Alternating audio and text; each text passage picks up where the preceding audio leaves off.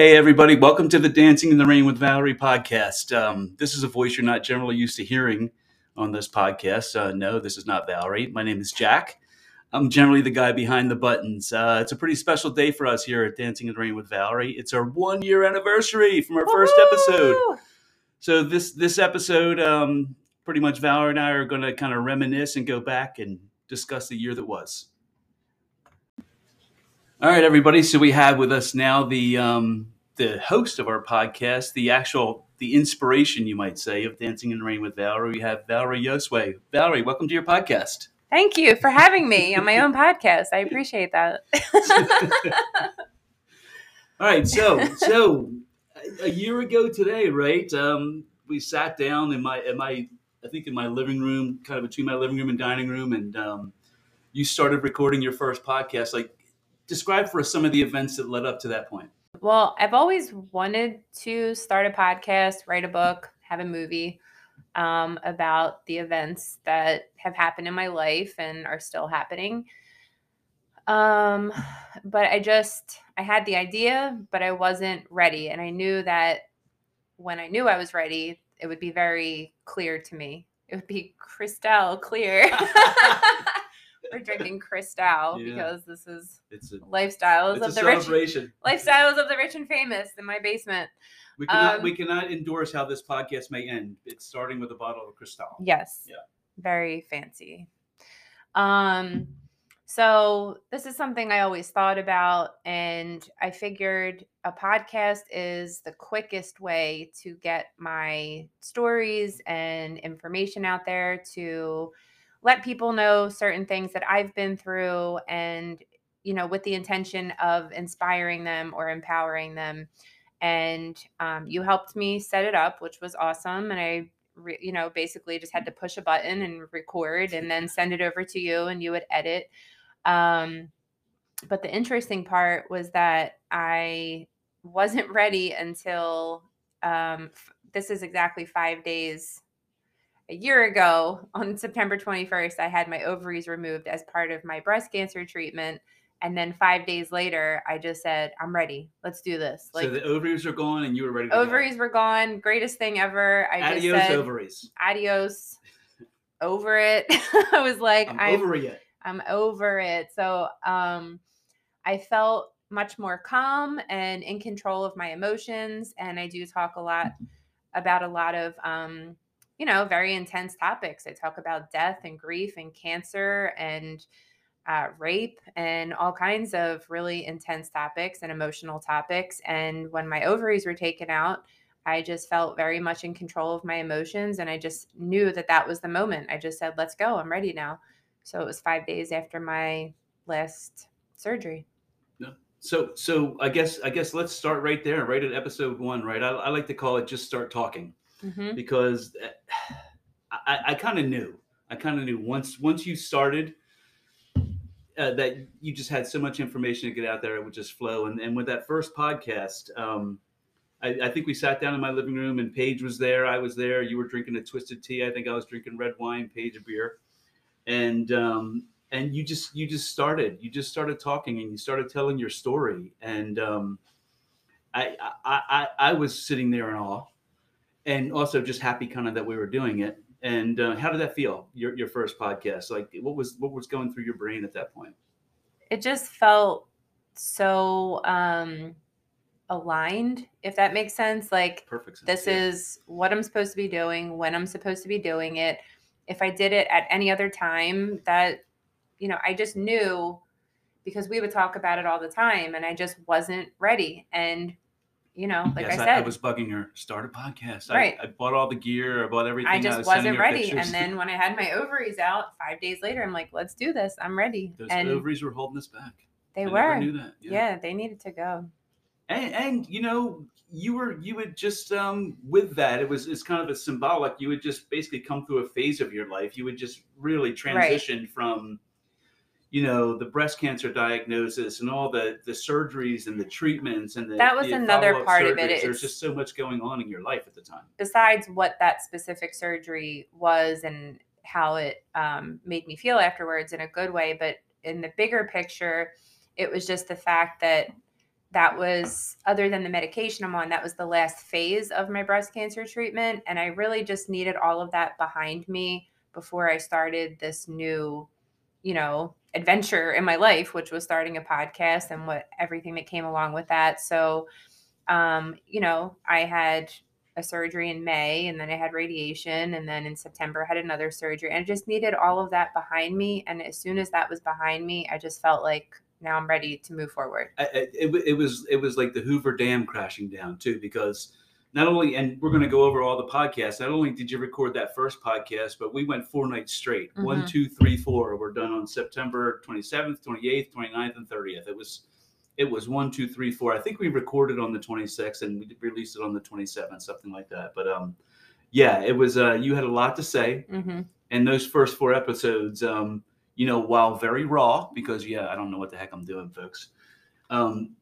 We're so informative and so giving to people. And I knew right away that we just had to have people listen. Yeah. You know, people listen. And what I feel about the podcast so far, you know, we've had, I think we have like 1,500 listens so far, or whatever, in a year. I don't even know what the number is.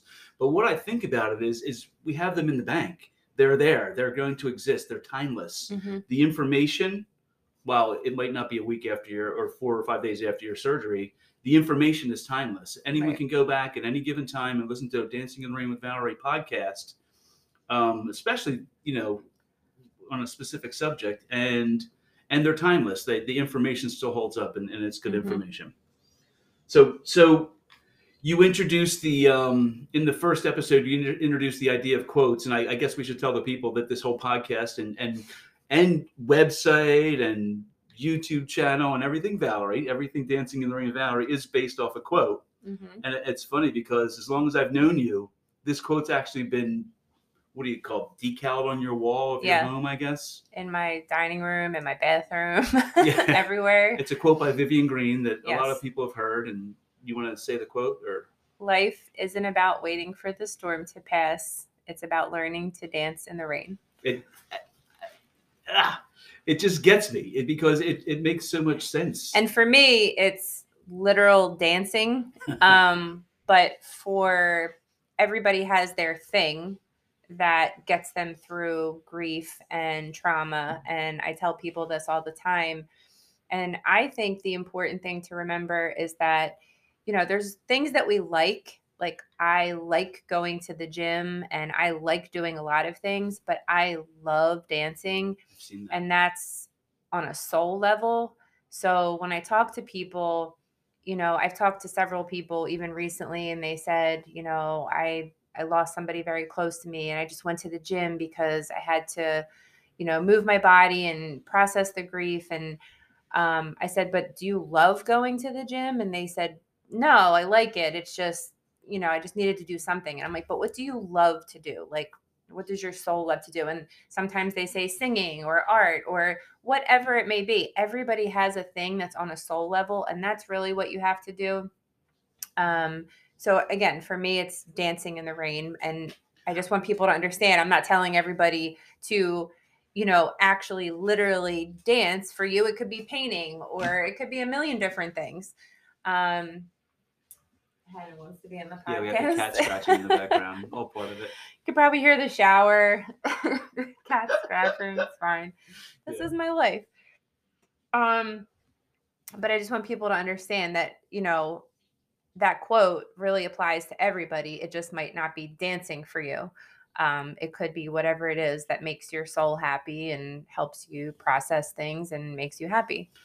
One thing I do have to say is I really can't imagine anybody loving anything as much as you love dancing.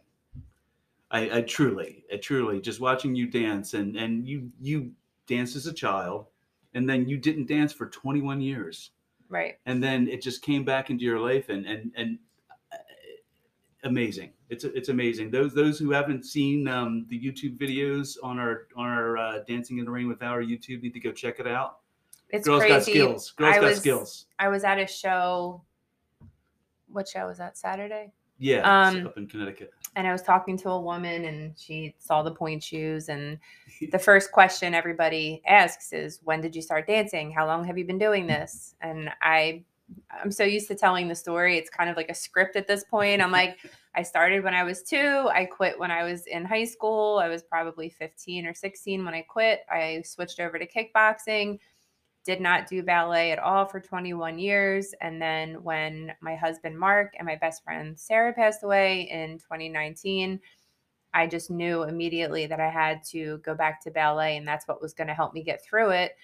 And thank God I did that and listened to the little voice in my head telling me to do that, because not only did it get me through 2019 with my husband, my friend, and my grandmother passing away, then it got me through the pandemic and having 4 children at home for remote learning, which was hell for everybody. And you then, still taught dancing Zoom. Right. Zoom, oh, yeah. That's what I mean. I kept dancing the whole time. Yeah. I would still go to the studio, dance, teach all the kids on Zoom.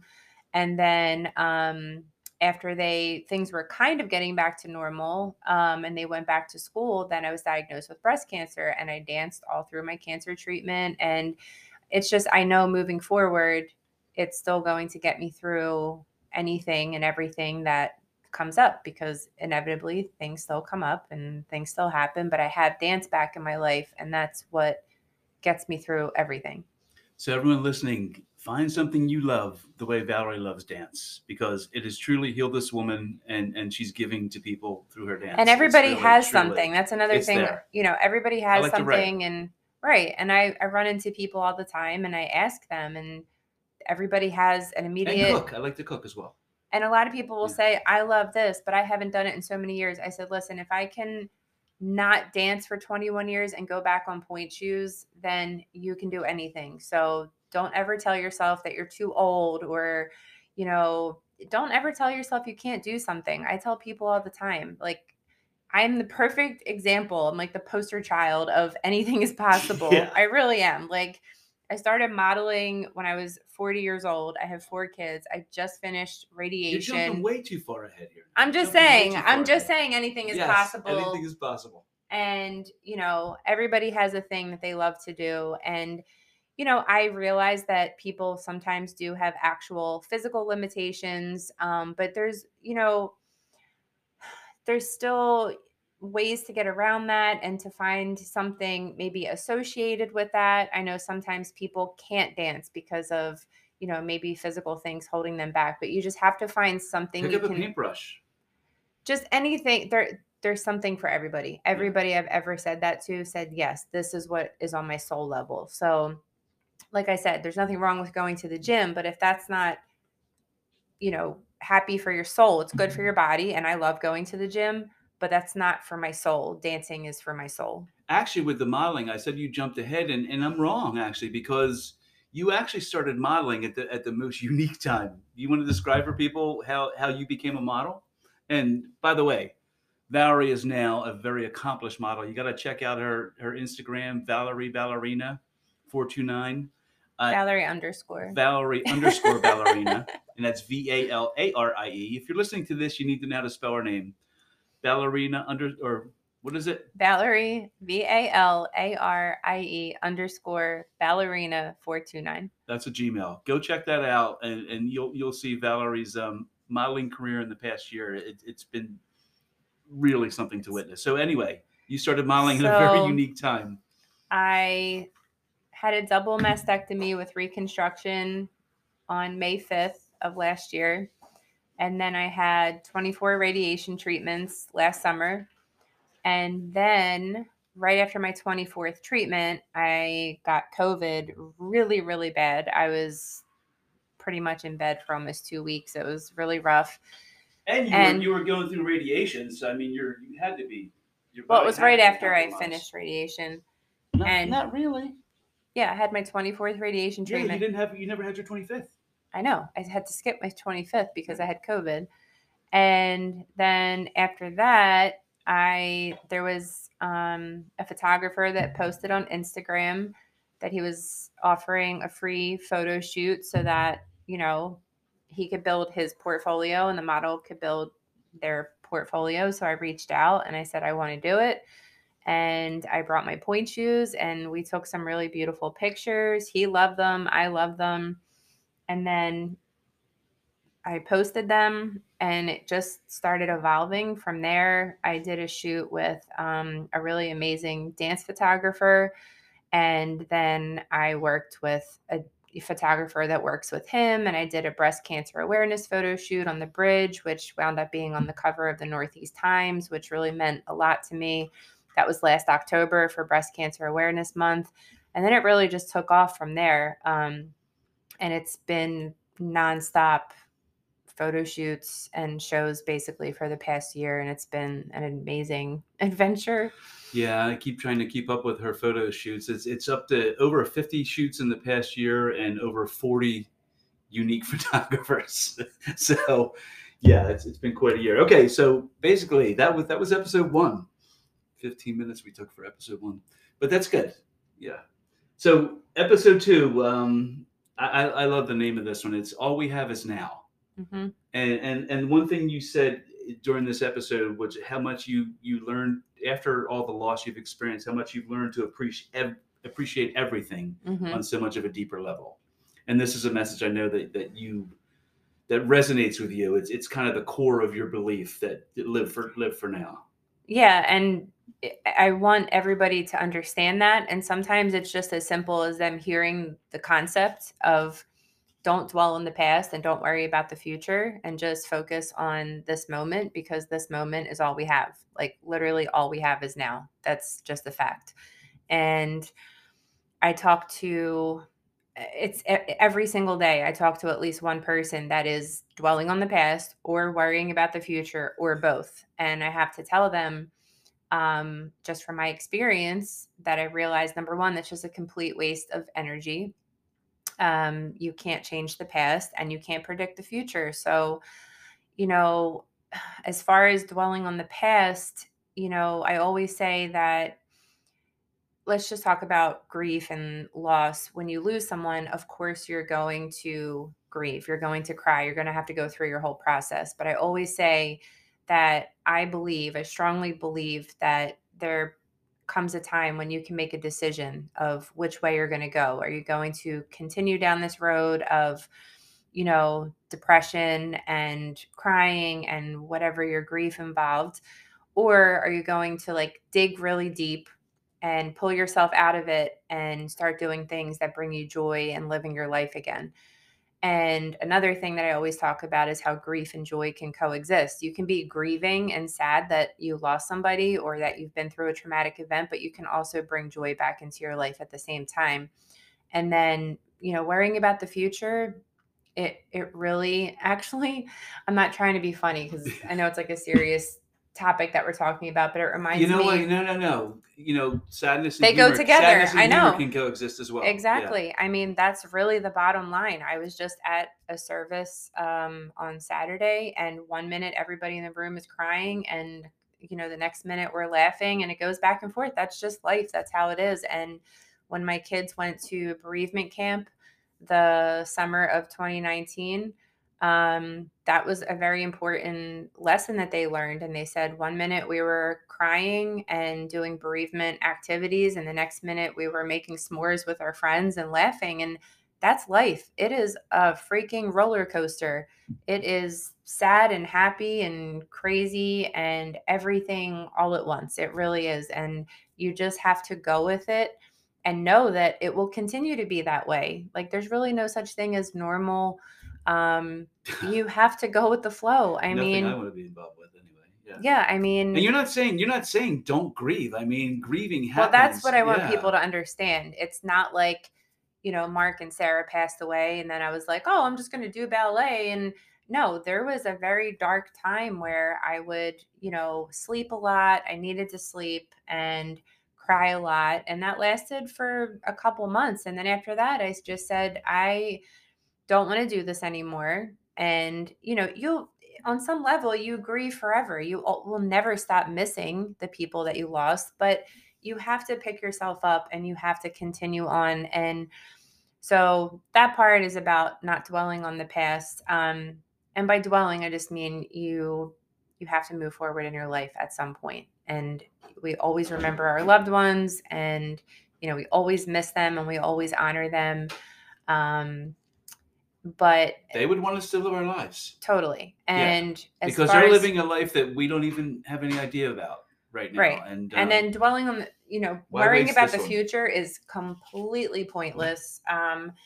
And that's a hard concept to get used to. It's very easy to worry about things that are happening tomorrow or the next day or next week or next year or 10 years from now, but there's really no point. So what I'm saying is, after all of my, you know, I'm just being honest, traumatic experiences, what I've realized is that this moment is so precious and this is really all we have.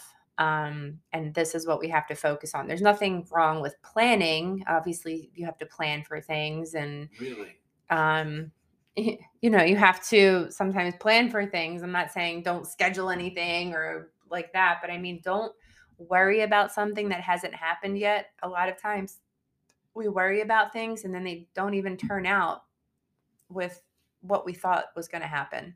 You don't know what's going to happen. You might think the worst case scenario, oh my God, I have this thing tomorrow and I'm so worried that this, and this is going to happen. And then the next day comes and that doesn't even happen. So well, there's also that if you take your energy and put it towards the bad that's going to happen, then you're kind of more likely to see that happen. But a lot of what I see you do is the energy you put out into the world is for a positive result. And I just see so much value. But even if the negative thing does happen, you will get through it. Yep. But there's no point to worry about it until it happens. So I talked to somebody recently and she's very concerned about something that's coming up, you know, this weekend. And I just said, please just try your best to not worry about it, because you're just using your precious energy to worry about something that's several days away. And the worst case scenario might not happen. And if it does, you'll get through it. There you go. Okay. I'm hitting stuff.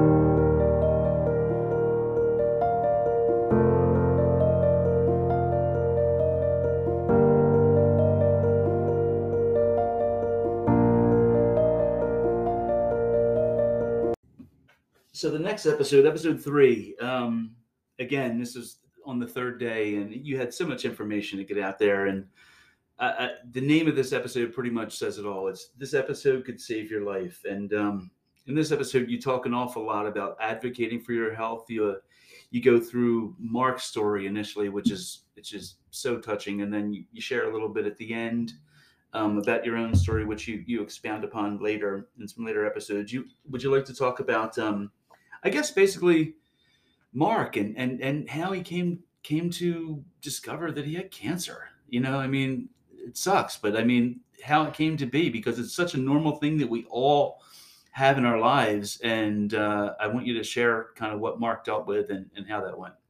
Well, I was just explaining to someone the other day that the reason I started a podcast, the reason I want to write a book, the reason I want there to be a movie or a show. TV show, Netflix. Netflix, are you listening? Netflix. Netflix or bust.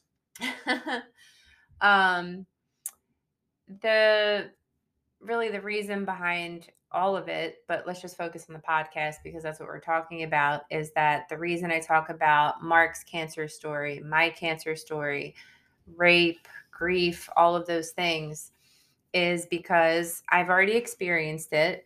And I can turn that into a positive thing. It can be healing for myself and other people, because I'm talking about personal things that I've been through, and I don't want to say like share my wisdom or anything, but kind of. Your experience. You can share your story. Right. This whole thing is about sharing your story.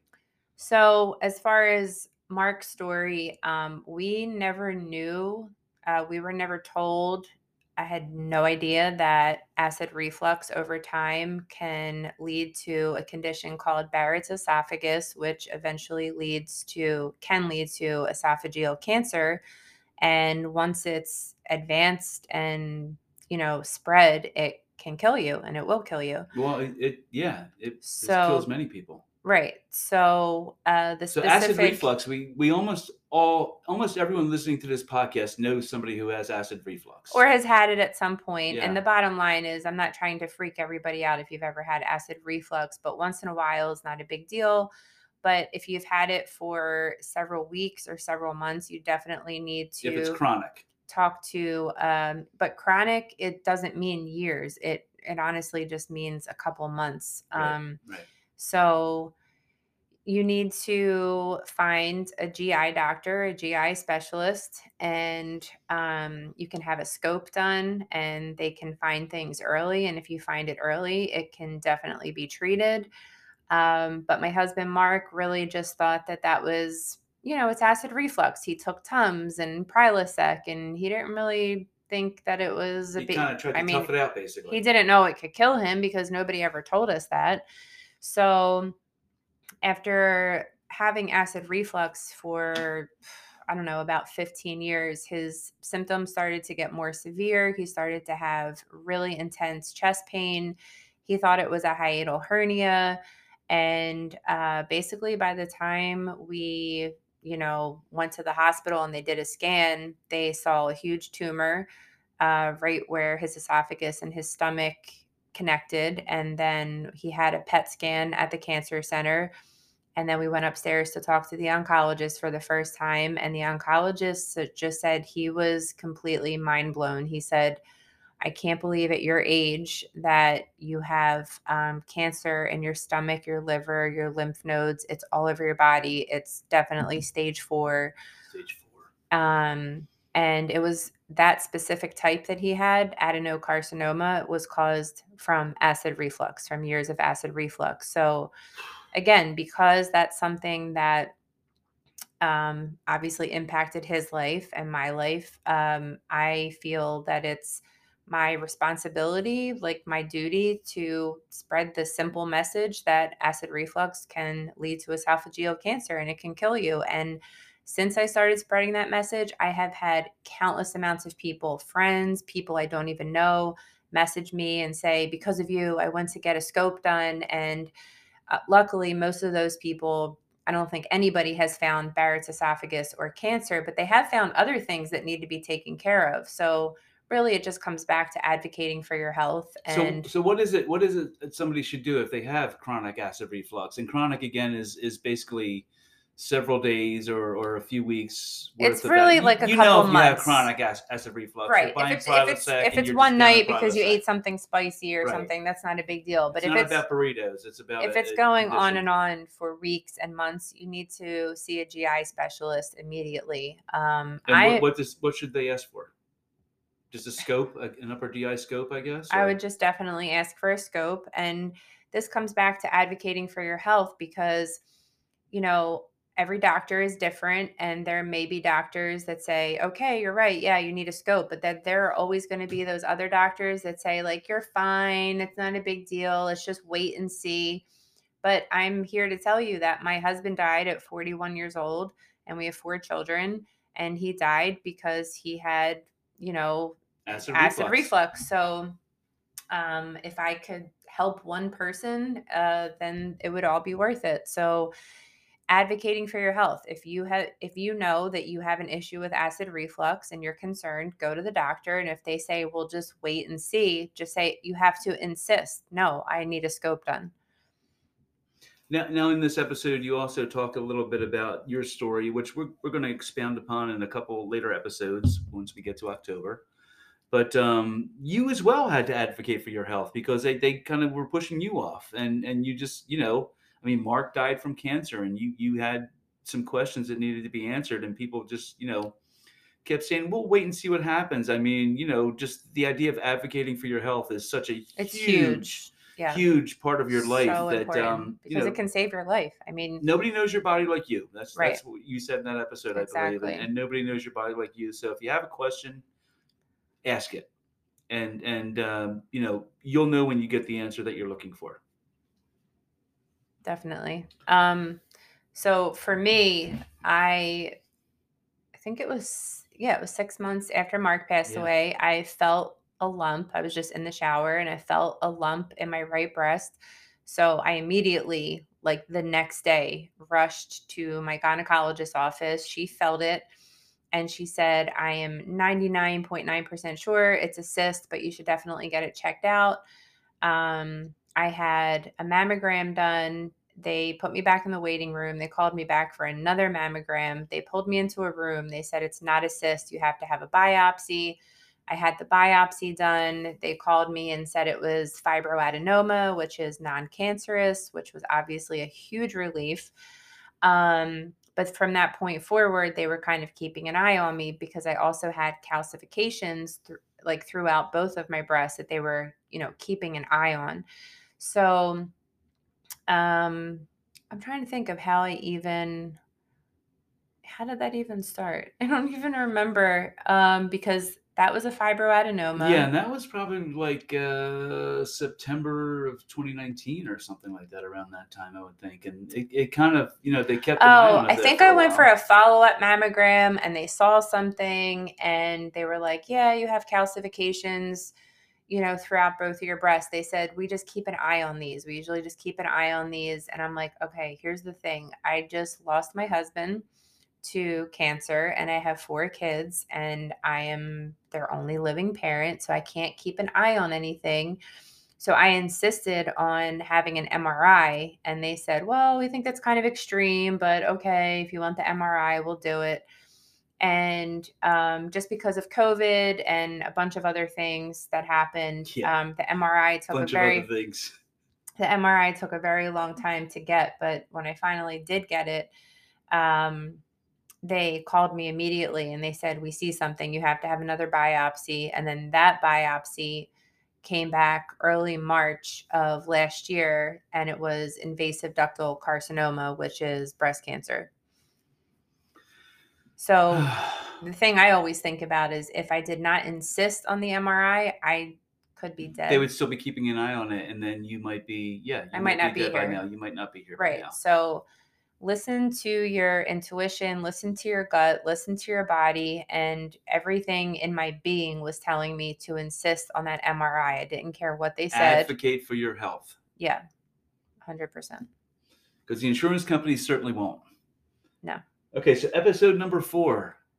It's one of my favorite episode pictures, by the way. If you go on Spotify and check it out, it's a very apt picture for this episode. It's Life After Trauma, recorded on day 4. Again, the first 4 episodes are 4 days in a row.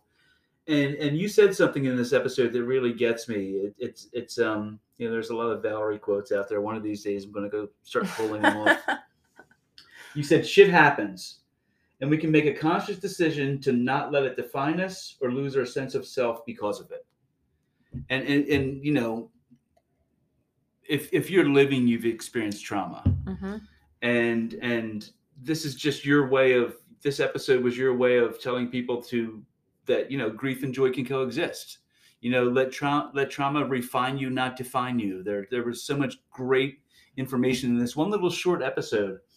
That I thought, and by the way, you also got rid of your lip smack in this episode. That's good. That was really annoying. That she was doing, but sorry. Live and learn. Yeah, for everybody that had to listen to that, that was. But annoying. Speak about that message, life after trauma, and understanding the trauma and making it part of who you are, and how you move forward. So the first thing is that we are having this human experience, and I can't imagine anybody getting through this human experience. I don't think it's possible without trauma. I mean, it is just part of it. Sickness and loss and traumatic events are just part of life for everybody. There are different levels, but this is not any type of competition. So there's no comparing. Trauma is trauma. And I think it's very natural for anybody to think, oh my God, this event happened to me. My life will never be the same. I will never be the same. And on a certain level, that's true. But what I want people to understand is you won't be the same, but it doesn't have to be a negative thing. You will be different, but it can be in a positive way if you decide to make it that for yourself. So Instead of thinking I'm damaged, I'm depressed, I'm traumatized, I'm this, this, and this. If you turn it into a positive and just say, that made me more resilient and, you know, stronger and, you know, all of those things, it can make you, it can propel you forward in life. I like the term using the pain for fuel. You know, painful things happen, traumatic things happen, but instead of letting it crush you and bring you down, because that is not going to serve any purpose in your life. There's absolutely nothing good that can come of just shutting down. And, you know, like I said, there has to be a time to grieve. But then when you come to that decision time, if you really dig deep, you can turn those traumatic events actually into your favor, which I know can sound crazy, but it's true. And a lot of times it's very hard for people to understand when I tell them that this is the happiest I've ever been in my life. And I see that. And I get why that's confusing, because they're thinking you've lost, you know, your husband and your friend and both of your grandmoms and so countless amounts of friends and my dad. I mean, it goes on and on. But because I've experienced so many losses and had cancer myself, and I am a rape survivor, and I've been through some really intense traumatic things. But what I've realized is that I've survived it. I'm thriving after it. I overcame it. And I want my message to inspire other people, especially women, that, you know, we do go through a lot of things, but it goes back to my whole Wonder Woman thing. Like, you can get through this. And if you really just put the, I don't want to say the effort, but if you just make a conscious decision that I will get through this, then you will. You will. Wonder Woman's episode 10, by the way. So I know. I'm just saying, you will get through it. But you have to just tell yourself, you have to plant that seed. Do it right now. If you're listening to this message, just tell yourself, you know what? Hard things are going to happen. It is inevitable. It's not if they're going to happen. They are going to happen 100%. You don't know when they're going to happen. You don't know what the event or events will be. Hard things, very traumatic things are going to happen. But if you tell yourself right now, I'm going to get through that, and I'm going to get through anything and everything that life throws at me, then you're just planning this. I like to say you're being a warrior mindset instead of a victim mindset. If you put yourself in this victim mindset, life can easily just crush you, because it can be rough, but it can also be beautiful.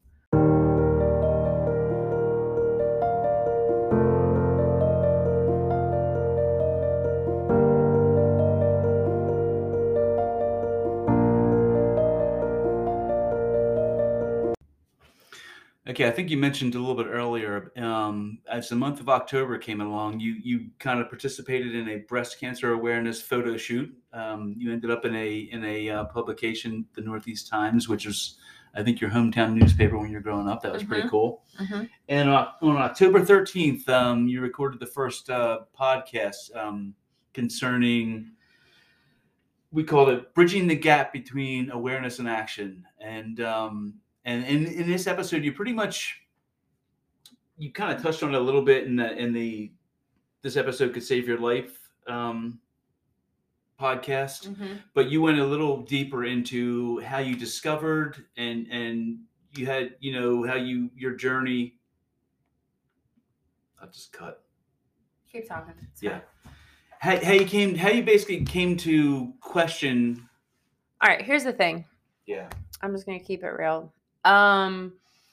So before I was diagnosed with breast cancer, obviously we all see the pink ribbon and the Susan B. Komen, you know, all these walks around Cooper River, and everybody's wearing pink tutus and all these things. And I'm not going to lie, because I never had any experience with breast cancer and didn't know anything about it, I live right near Cooper River, and I would think, oh, that's so cute. Like, they're wearing pink tutus and everybody's wearing pink, and that's so cute.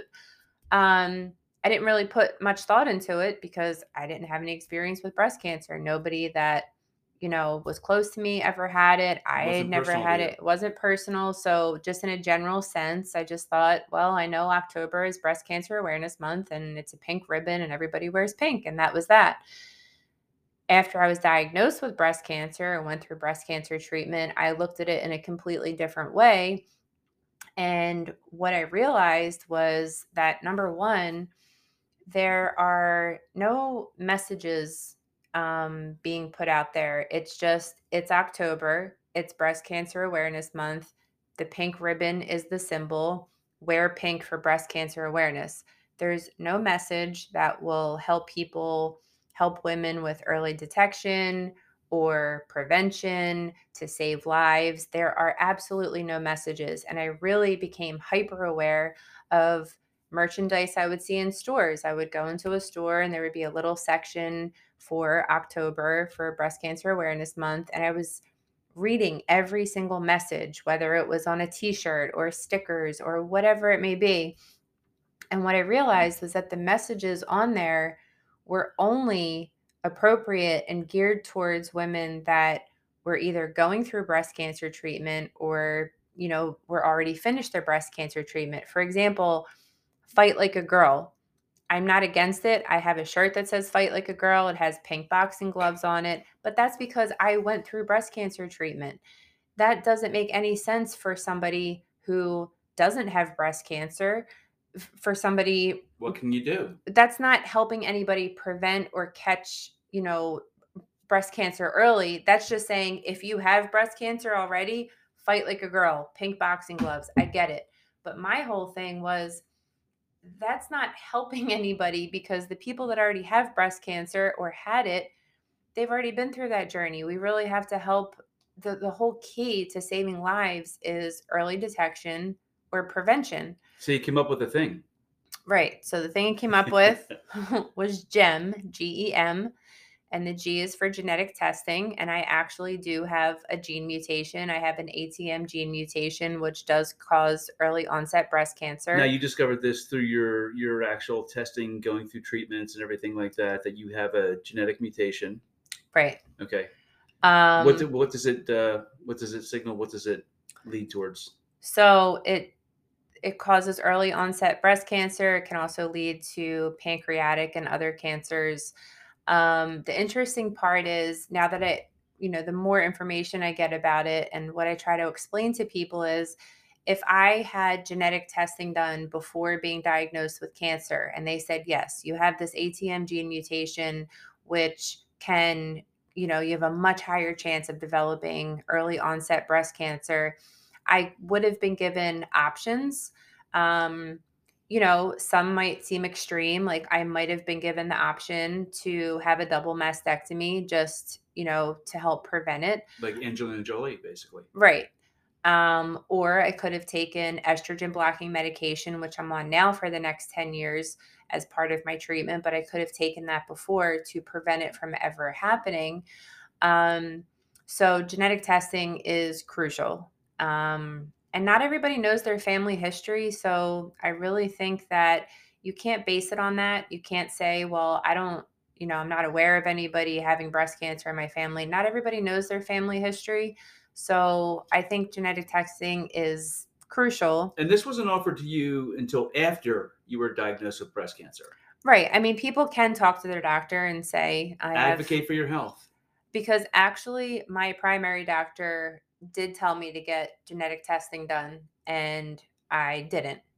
Right, because you didn't know what it meant or what it could lead towards. Or actually, you know what? There's a certain thing out there, and guilty on this end is, sometimes people don't want to know what's wrong with them.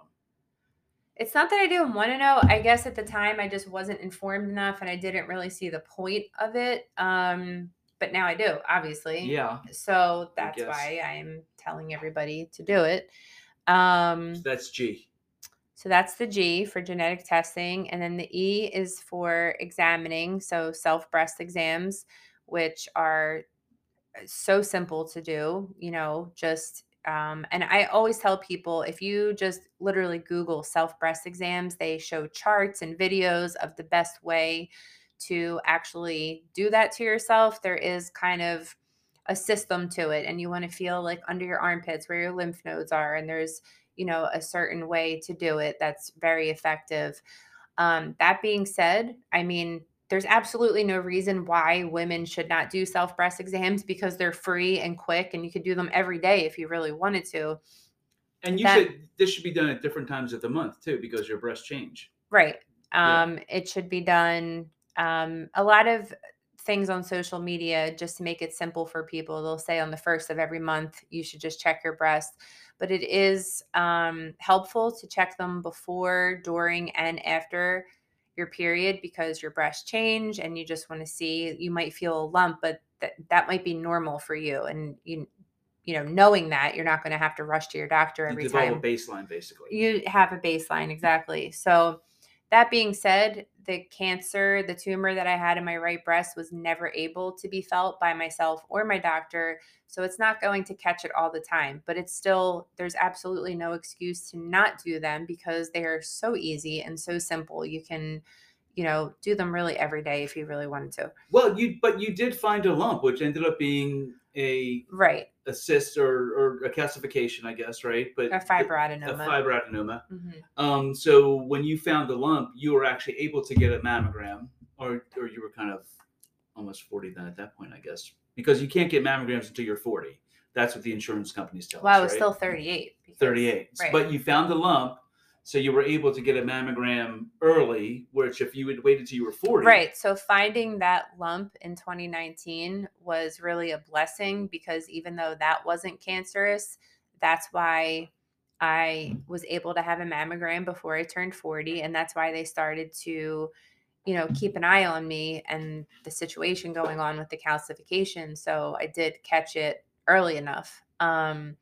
So the E is for examining yourself, self-breast exams, which are very important because sometimes people do find their breast cancer that way, by feeling a lump.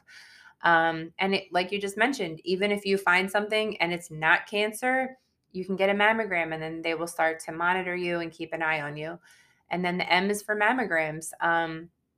I've had several people, some women that I haven't even seen since elementary school or high school. And they said, because of you promoting all of this, especially during last October for Breast Cancer Awareness Month, they scheduled their first mammogram.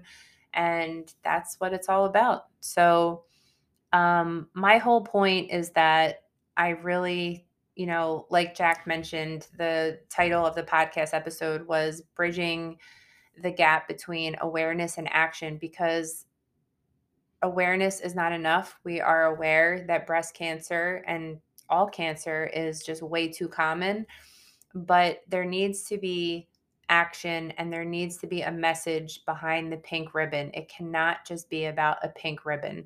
Every cancer has a month dedicated to it and a different color ribbon, and that's great because it does bring awareness to it, but there needs to be action behind it. There needs to be a message. And my message is genetic testing, self-breast exams, and mammograms. GEM. Okay. Like 5 days later, that was October 13th.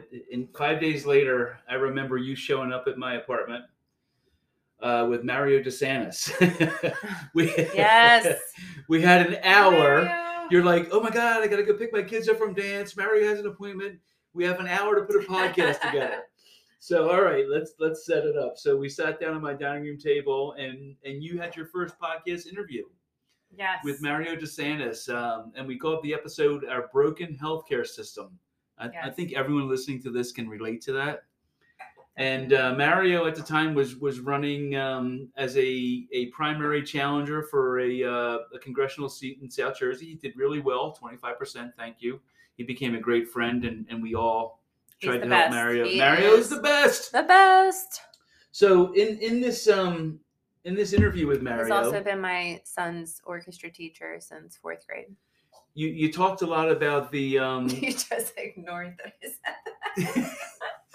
Did I ignore it? I didn't need to ignore it. I was ahead of myself. Anyway, he's the best. He is the best, and he's a brilliant musician and a wonderful man.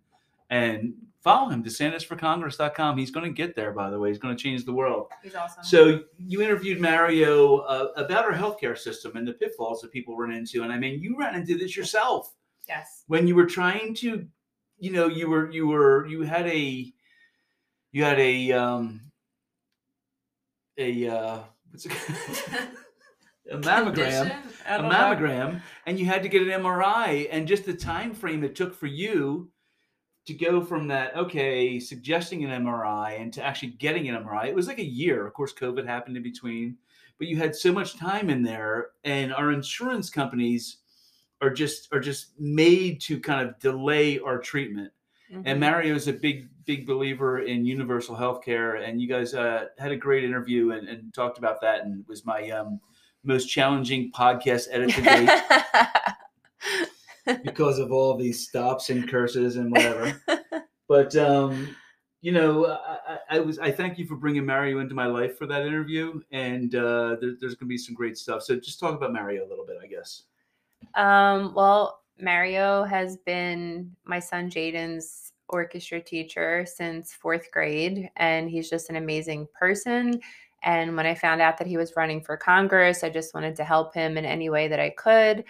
So we decided to do the podcast episode, and, I think we just got as much information out there as we could, and we focused on healthcare.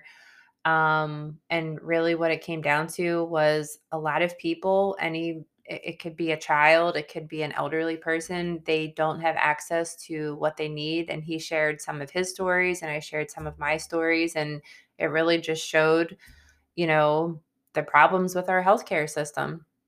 One thing he told me, one thing he said about that in that interview was the number one age for being diagnosed with cancer is 65. Mm-hmm. And the sad reason for that is that's because when everyone is eligible for Medicaid, mm-hmm. and people just do not treat themselves. And, they turn 65, they get Medicaid, they go to the doctor, they find they have cancer.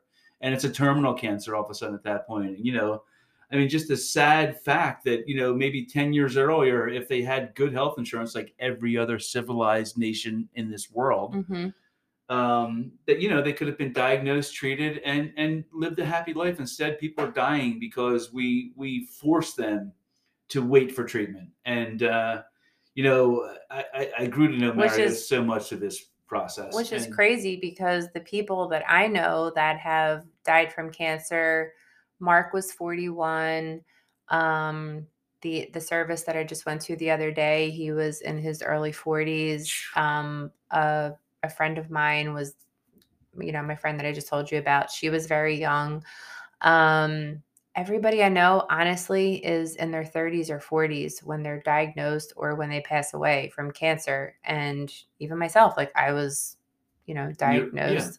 Yeah, 38. Right. So, that's unacceptable. So we got to change things, people. We got to change things. Okay. So episode, end of October 28th. And this is the first one you recorded by yourself, by the way, which I was very proud. Go me. You bought your own Yeti and sent me all the audio. You said, okay, I just did one. And so, it was basically my breast cancer survival story. And this is pretty much part two to your first breast cancer. And in this episode, you kind of reviewed a lot of your treatment options, the mm-hmm. choices you made. You answered a lot of questions that people have, and you gave a lot of good information out there.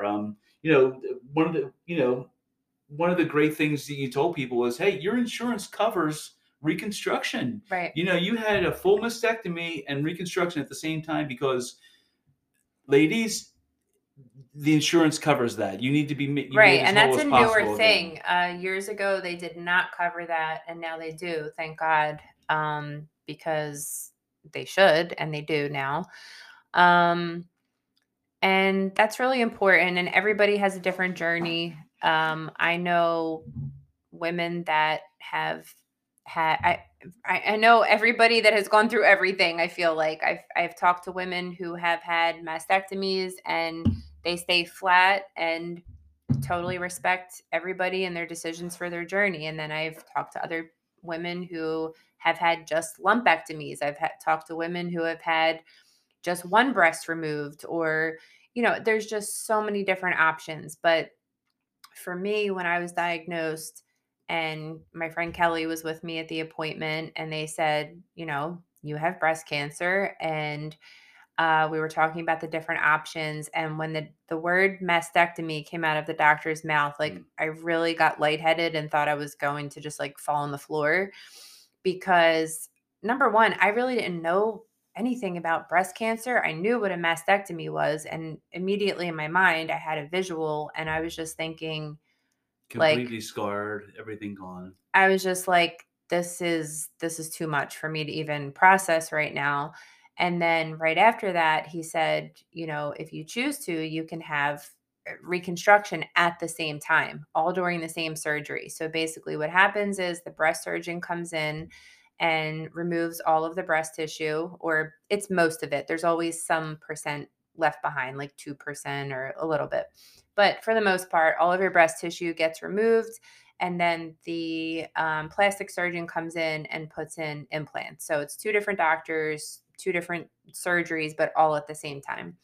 And that made me feel better because I knew immediately that that's what I wanted to do. And I was really thankful that that was an option. And I was grateful that that was covered by the insurance. So that's what I decided to do. I'm very happy with the results. And, you know, I have a really good book. I wish I could remember the name of it. Crap. I'll have to come back. I'll have to like post it under the comments or something, but it's a really good book about, you know, the initial being diagnosed with breast cancer and all the different options. And I read it before I had any of my surgeries and I felt very informed and prepared after I read that book. And I felt like I knew I was making the right decision. But like they even mention how, you know, the reconstruction is covered. And that's a newer thing that just happened a couple of years ago. And that's really amazing. It's really a law, right? It became a law. I don't remember the year, but it wasn't that long ago that they said that. And the other interesting part is the tumor was in my right breast, but they covered the double mastectomy. So both sides, even though I didn't have cancer on the left side, and the reconstruction for both sides. And so that was awesome that they did that. And with the genetic testing, obviously the choice was really, you didn't really give yourself much choice there. You just went for the full mastectomy rather than a lumpectomy because of the genetic testing diagnosis. Well, not even that. They said there was so much going on. Like I would have to have so many biopsies done. There were so many different calcifications and lumps on both sides that they would have to do so many biopsies and it would just be really hard to navigate. And I just said, take them. So you had surgery on Cinco de Mayo. Yeah. Oh my, I saw a picture of you with a sombrero on. Yes. I went to the hospital with a sombrero and it was really funny because some of whoever knew that it was Cinco de Mayo, nurses and doctors, they were cracking up and they totally got it. And some people didn't know what day it was, so they just thought I was a crazy person. So this is kind of the beginning of the way I saw that you were going to handle your treatment, your surgeries, exactly. Your recovery. You know, I think I saw a video of you dancing a few days afterwards. You know, you're wearing a sweatshirt, you have drains in both breasts, and it was Sandra at Universal Ballroom. It was her birthday party. Sandra's birthday, yeah. And you're dancing. How many days after surgery? 2 or 3, maybe. It might have been 2 days Valerie's later. Dancing, go figure. Yeah, so how was the recovery? So my kids were performing at Sandra's birthday party, and I felt fine, so I just went and I surprised my kids and it was awesome. And I got to celebrate with everybody at the studio. And it's kind of a touchy subject because I am friends with so many women who are either going through breast cancer treatment, have gone through breast cancer treatment. And I know it can be hell because Mark's treatment was absolute hell. And I get that. I'm just talking about my personal journey and I'm not downplaying what any person goes through with their cancer treatment. I know that it can be hell on earth. I totally get that. For me, the double mastectomy with reconstruction, I went to a hotel afterwards and my friend Arlene stayed with me. Had some crazy lady out in the hallway. It was just like that. Crazy. Yeah. We had a lot of fun. My friend Alicia came to visit and brought the City Sips or something. I don't know. I refuse to take pain meds for any surgery ever. So we just had a couple of drinks. City Sips. Yeah. They're like in a bag. That was awesome. And so, you know, I relaxed and I felt good. I felt okay. And the drains were not as annoying as I expected them to be. They were actually totally fine. You could dance with them, actually, apparently.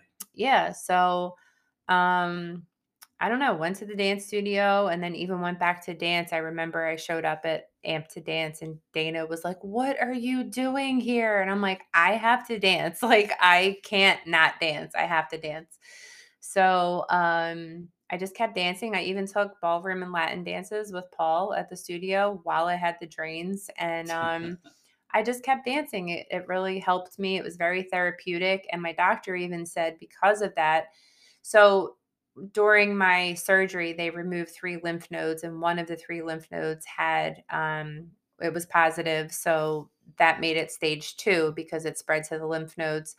And I think a lot of women get physical therapy after that to get range of motion back with their arm. My range of motion was limited for a little while, but I think because I kept dancing, that was your physical therapy. That was my physical therapy. I didn't have to go to, physical therapy at the cancer center. And then last summer, I had the 24 radiation treatments. Yeah, I was going to talk to you about that. I was going to say, first off, I guess, you decided because of you did not get chemo because of your score. Right. So I had, and not every person can get this or does get this. And this is important information. That's the only reason why I wanted to get there. Yeah, a lot of people have never even heard of it. An Oncotype score. So it ranges from 0 to 100. And my oncologist said that if my score was 10 or below, he would not recommend chemo. And if it was above 10, he would recommend some, chemo regimen. And I don't even remember what my score was. 16. 16. Okay. So my score was, it's funny that you know that, folks. I know that. 6 + 1 = 7. So it's 6 in my head. So don't ask me. When he called me and told me that my score was 16, I just said, I basically needed numbers from him. I said, if I do the chemo, because clearly 16 is not 10 or below, but it's not too far above either. So I said, I need numbers. And, the percentages he was giving me, in no way did any part of me think that chemo was worth it for me. So I declined chemo and I said, I will not do chemo, but I will do the radiation. So began your journey of radiate positivity. Yes. No, share that one. So you were basically, you were told you needed 25 radiation treatments. That's basically 5 weeks of 5 days, every day, not including weekends, right? Yes. That's kind of it. So it's Monday through Friday for 5 weeks. Right. Okay. So when they first told me that, I'm like, oh, that's funny because it's summer and I have 4 kids. So how do you expect me to do that? And they showed me the schedule and I'm like, how is this even possible? Like, what are you talking about? I knew I had to make it work and I did. So it was a very interesting time. I would drop my younger girls off at farm camp and then I would drive to the cancer center and get radiation. And then I would drive back to the farm camp and play with the goats for a while. And then that's just kind of what we did. And, it worked. So yeah, I told myself in the beginning. Unfortunately, you can't have a goat in Kong, so we figured that out. So, well, I can do whatever I want. It's just get a goat then. Yeah, not yet. I mean, now that we're talking about it, now I can't do it. All of a sudden, we just made it a thing. You know? Yeah. So now I probably won't do it. Okay. Shh, don't tell anybody. Don't look at the goat in the Valerie's backyard. Don't report me. Yeah, don't report Valerie. I mean, I had chickens. I wasn't supposed to have chickens either. Chickens in her basement. Yeah. Interesting. So anyway, we're out of time, so I just wanted to stop recording.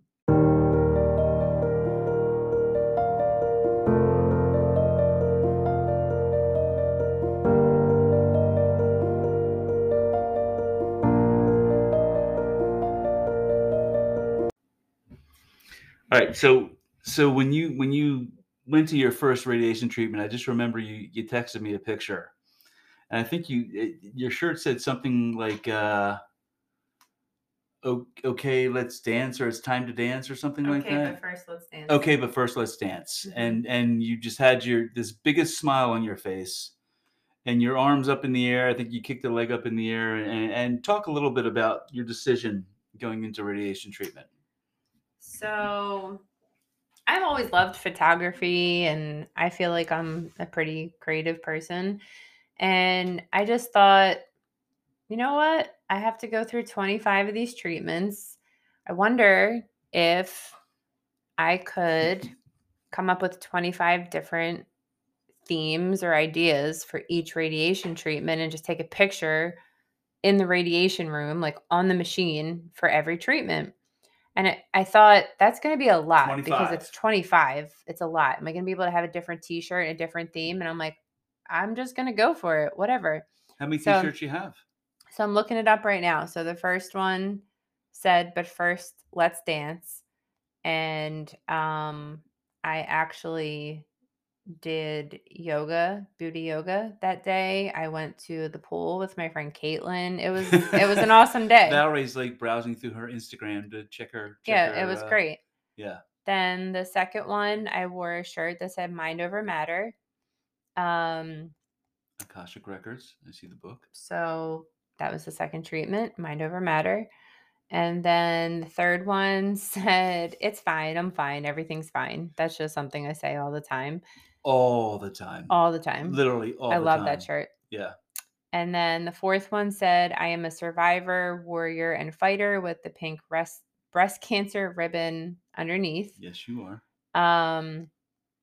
And then the fifth one said, Lord, give me coffee to change the things I can and wine to accept the things I cannot. Makes sense. Yeah. And you had a dance recital in between there, apparently. Yeah. And then the fifth one was, it said genetically one bad, and it's like an abbreviation for... That's funny, because we later discovered that's actually a genetic mutation, is MTHFR. Yeah. Right.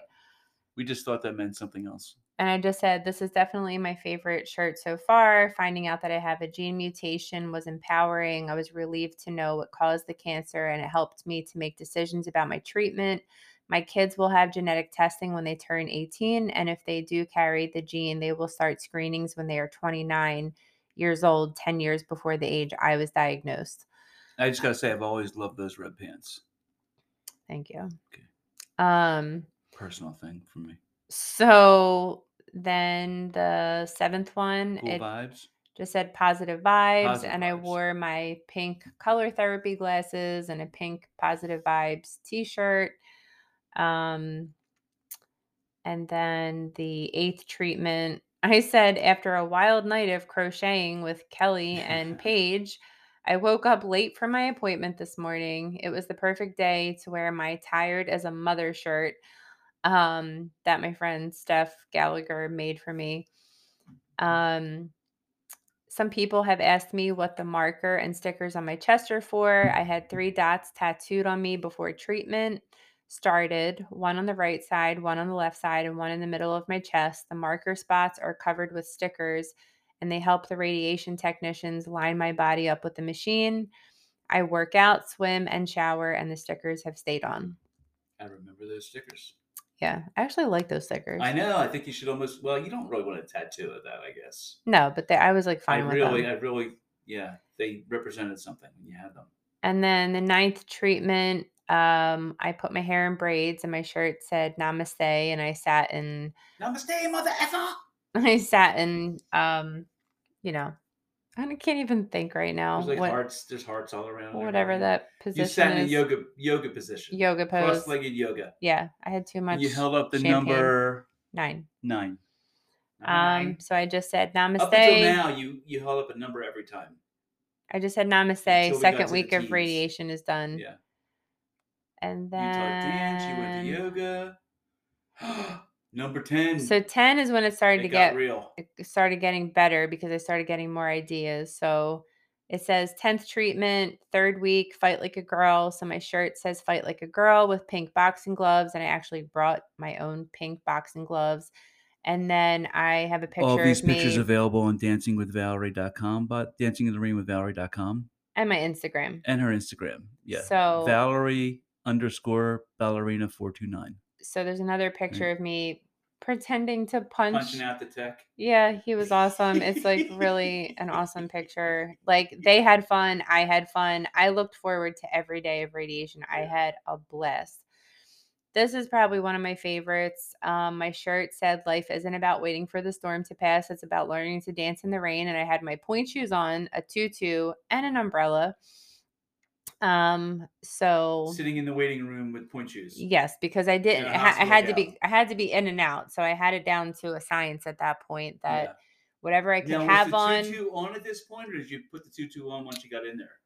You know what? I think the tutu might have the hospital gown. Because that would be an interesting look. No, I think it was on because I only needed the radiation on my chest. So I don't remember, but I just made it as quick as possible because I knew the next person had to come in. So I had to make it very quick. And then the next one, my shirt said, "Not fragile like a flower, fragile like a bomb." And Jack made me a bomb out of was that? That was a ball, I think. A ball and black duct tape. Yeah. And some sparkly, what are those things called? Pipe cleaners? Pipe cleaners, sparkly pipe cleaners. So I'm holding a bomb in one hand and then flowers in the other hand. So Valerie walked me to the hospital with a bomb, folks. Basically. Yeah. So that was number 12. And then. Oh, I love this one. Yeah, number 13, just my shirt. We're looking at pictures and you guys are listening to audio, but go on. You can see on her Instagram, all these pictures are there. Yeah. Valerie_ballerina429. So basically that shirt said "fight on" and you got like a Rosie the Riveter kind of a look. Rosie the Riveter look, totally. Showing off the guns. Then the next one was probably my favorite. Yeah. My shirt says "Genetics mutations happen." You have three arms in that picture. Yes. And I said, "Genetic mutations happen and genetic testing can save your life. Today was my 14th, was treatment 14 out of 25 in the end of my third week of treatment." And I had a little Ninja Turtle on my shoulder because Teenage Mutant Ninja Turtles, mutant. And then I had the radiation tech get behind me on the floor and put her arm behind me. So it looks like I have three arms. That was probably one of my favorite ones. It's so cute. Then my 15th treatment, my shirt says, "Hell yes, they're fake. The real ones tried to kill me." I said, "Today, sexy with the gloves. Today was my 15th treatment and the beginning of my fourth week of radiation. Radiation is the second phase of my breast cancer treatment. On May 5th, I had a double mastectomy with reconstruction. Even before I found out I had an ATM gene mutation, I decided to have a double mastectomy.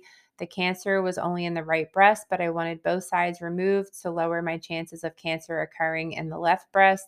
The reason genetic testing is so important is because if you find out you carry a gene mutation that has a high chance of causing breast cancer, you have options.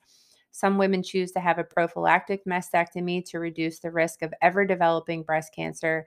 Other women choose to start early mammograms or thermography.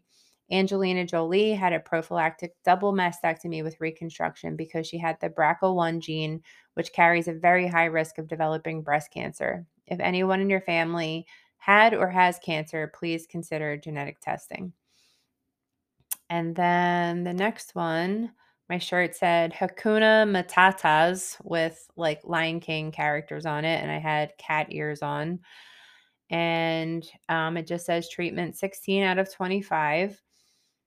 I like this quote. It says, "Courage doesn't always roar. Sometimes courage is the little voice at the end of the day that says, 'I'll try again tomorrow.'" You in quotes. Yeah, I love them. I've never seen somebody who obsessed. Yeah. So many. I keep saying quotes. This, but like this was also one of my favorites. I love this too. This was great. Straight out of radiation. Right. So my shirt said "Straight Out of Radiation." You guys really have to check out these pictures because they're really awesome. We took a picture on Mark's bike afterwards too. So I had a bandana on and the "Straight Out of Radiation" shirt. And I said, I had a totally different theme for today, and I changed it at the last minute. I didn't even know why I changed my mind, especially because I was running late. While I was at the cancer center waiting for my treatment, I looked at my Facebook memories and realized that today is the day Mark was diagnosed with cancer 3 years ago. Yikes. So what I thought was going to be a normal day turned into a very emotional day. Mark loved hip-hop and would have appreciated this shirt that Steph Gallagher made for me. Thank you. Then a friend of mine suggested taking pictures on Mark's bike. I will definitely be listening to Tupac for the rest of the day. Keep your head up. Treatment number 17. That was an epic one. I took pictures on my husband's bike that is still in my shed. And it just really went with the whole theme. And then treatment 18, I had a rainbow shirt that says Radiate Positivity. And the name of the whole series of pictures now, Radiate Positivity. I had glasses that were glowing. And a sun above your head. And then a sun above my head. And it just says, when life gives you radiation. When life gives you radiation, radiate positivity. Treatment number 17, only 7 more to go. But if when you look at these pictures, you can just see how happy I was. Like, I really just had so much fun at radiation. This is another good one. Radiation, this is what let me know that I think you're alien, because radiation actually, you thrived with radiation. I think I am an alien. I think you are an alien, yeah. Okay. But I'm cool with that. Yes, it's cool to know an alien. So, treatment 19. Looking badass with tattoos. My shirt said, life is tough, but so am I, with the pink breast cancer ribbon underneath, and then I had fake sleeves that looks like I have tattoos and glasses and a bandana. Rifles. And it just says 19th treatment, and at the end of my 4th week of radiation. My brother actually said that was his favorite one yet. Then treatment 20, I said, my shirt said perfectly imperfect, 20th treatment and beginning of my fifth and last week of radiation. I'm sitting there with a robe, pajama pants, and a coffee mug that says crazy cat lady. And no makeup, people. She went with no makeup this day. Yeah, it was rough. I had slippers on. You had slippers. Wow, I really went all out. Okay. So then treatment 21, I had a shirt that says stronger than cancer, and I'm holding up a blow up weight thing. Wait, that's blow up? That's not real? It says 1,000 pounds. And I said 21st treatment, only 4 more to go. What else did I do for that? I said I wasn't ready for half the shit I went through, but clearly I'm built for it. That was just like a quote. You've got what it takes, but it will take everything you got. So, I think that's when you came home that day and you did the yoga swing in your yard, I remember, when you came home that day. I love this one too. Yeah. 22nd treatment, 3 more to go. I said Warrior Wednesday. I have a warrior shirt and like a ninja bandana kind of thing there. Yeah, I have feathers in my hair and like a sleeve of tattoos and a sword. And like pink. I purposely did the pink warrior paint on my face, obviously for breast cancer. And the quote says, "Be a warrior, not a worrier. There is a warrior in all of us." That's me sitting in the waiting room with feathers in my hair and your pink feather earrings and your bandana. Holding a sword in the waiting room. Totally fine. 23rd treatment. My shirt says fuck breast cancer. Fuck breast cancer with a skeleton hand with the pink ribbon. Where are they, by the way? They gotta be around somewhere. Yeah.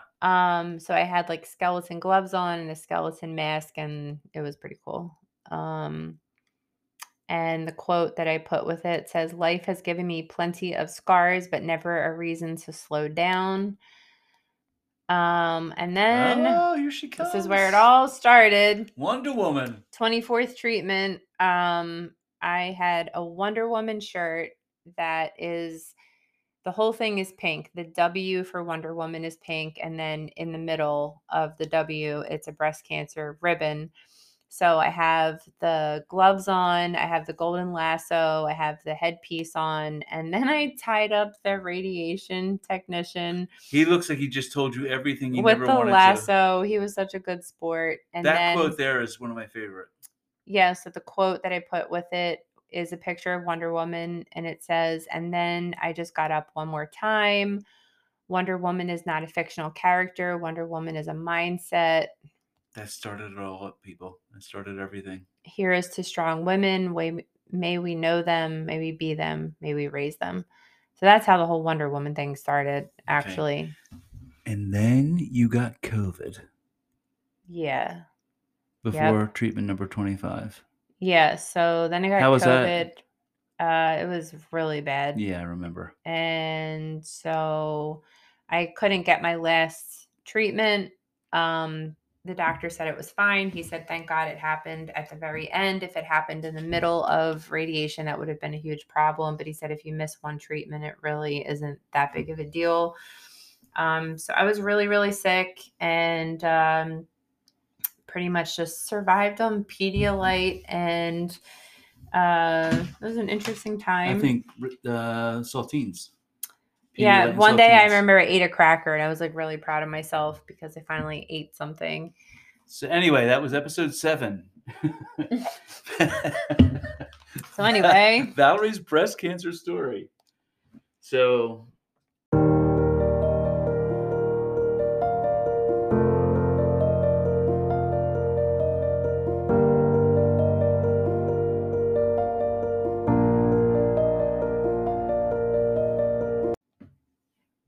Okay, so we finished up with October now, and then the month of November comes up, and I kind of knew what was going to happen in November, and I left this space to you for November. So on 11/9, I remember you texting me saying that you just recorded a podcast, and I don't know if I've ever been more proud of you, by the way, or impressed, but. So on November 9th, you recorded the podcast Rape Culture. Mm-hmm. And in this podcast, you went into a lot of society's, I guess you can say, I'm trying to think of the right word, society's way they treat, the idea of rape and sexual assault in our culture and what women go through. And you also shared a little bit of your personal story. So I guess I'm just going to let you talk about that however you wish and feel. I feel like I need to explain what rape culture is. I'm actually going to look it up because, I mean, I know what rape culture is, but I'm just trying to think of a really good way. I think you spelled it out well in the episode, but that was a year ago. Not quite a year ago. Behaviors commonly associated with rape culture include victim blaming, slut shaming, sexual objectification, trivializing rape, denial of widespread rape, refusing to acknowledge the harm caused by sexual violence, or a combination. So just to give you like a gist of the idea of what rape culture is, which is pretty much it is the culture that we live in. And because we live in a rape culture, it's a huge part of the reason why victims don't want to come forward, because sometimes they are blamed and shamed. And, that's the culture that we live in. And so. Well, we started asking the woman questions right away. What were you wearing? Were you drinking? Right. And all that kind of information. Has nothing to do with anything, actually. No, nothing at all to do with anything. And. What were you expecting to happen when you went there, and why were you wearing this, and who did you talk to? And, instead of saying, why did that person rape you? In our culture, it's very common for us to look at a woman and say, well, were you wearing a short skirt? Were you wearing makeup? Were you being flirty? Were you drinking? I don't care what you're wearing or what kind of makeup you're wearing or if you're drinking or not. Nobody wants to be raped. That's the bottom line. In this episode, you actually quoted some politicians and some people, like this one guy from Wisconsin really said, some girls rape easy. Right. That's a politician. That's a house of, that seriously just gave me chills. Like that is. Yeah. What did they expect? This is a woman, a Fox News pundit, talking about women who were raped in the military. What did they expect? They say, You know, and some of the statistics you put out there where, you know, victims of sexual assault are 3 times more likely to suffer from depression, six times more to suffer from post-traumatic stress disorder, mm-hmm. 13 times more likely to abuse alcohol, 26 times more likely to abuse drugs, and 4 times more likely to contemplate suicide. Mm-hmm. It just permeates our society. And, mm-hmm. and what are we doing to our young women and our women in this culture when we just don't believe them? Mm-hmm. Exactly. And not only don't believe them, but actually shame them and blame them, which is completely insane. A short skirt is not an invitation to rape. No, we are allowed to. Dancing is not an invitation to rape. Nothing, absolutely nothing makes rape acceptable. Obviously, I can't believe I have to say that statement, but yeah. I do, apparently. You know, it's sad because every woman, even, you know, they can choose whether they want to report or not. But even in my case, and I never thought before I was raped, I always thought, you know, God forbid that ever happened to me. I will immediately run down to the police station and report it, and the guy will go to jail. And that's what I thought. And I think a lot of women think that.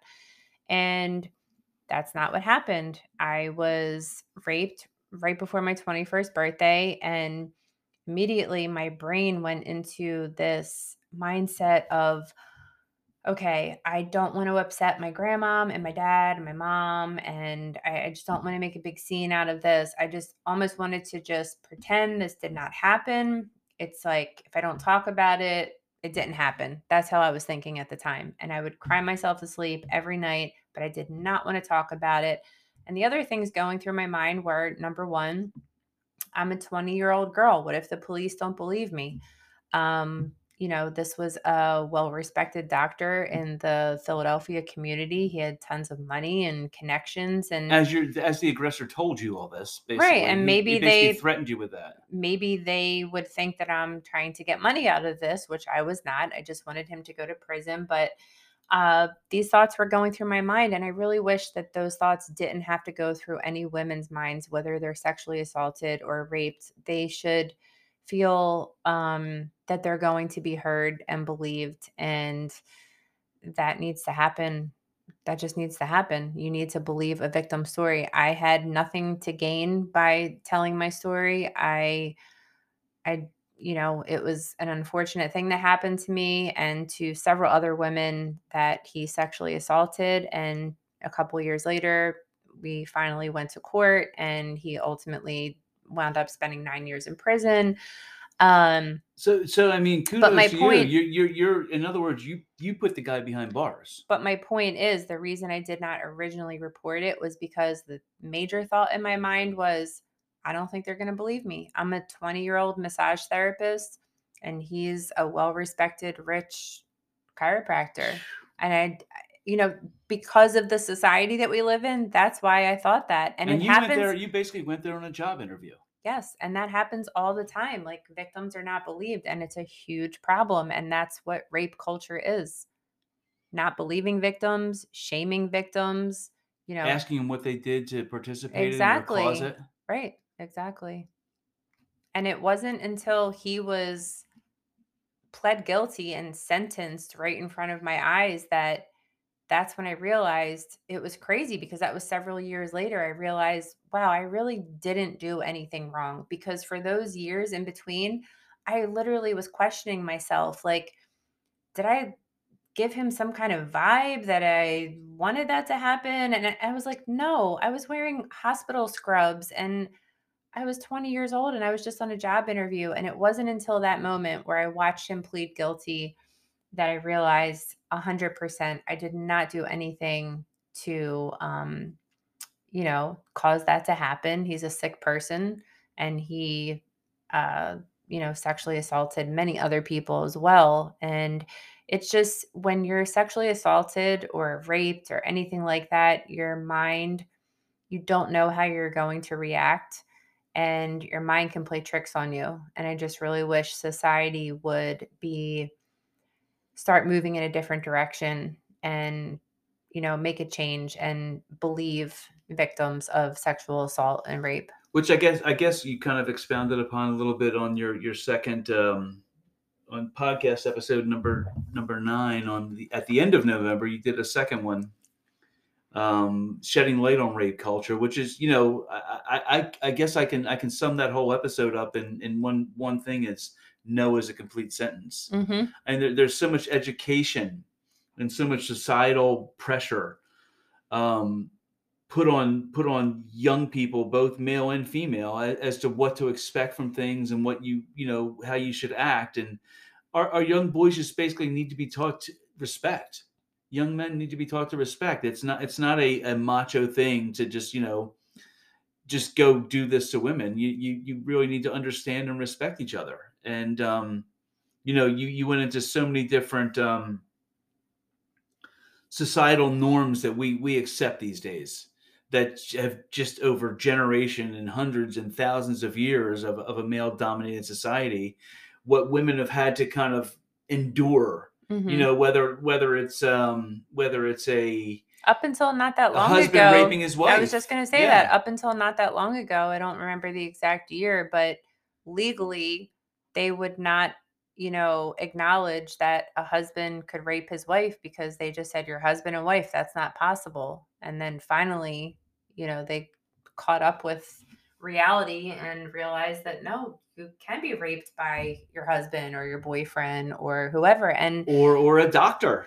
Well, I was going to say, that being said, it's usually somebody that you know, whether it's a friend or a husband or a boyfriend or a coworker, it's the majority of the time, it's somebody that you know.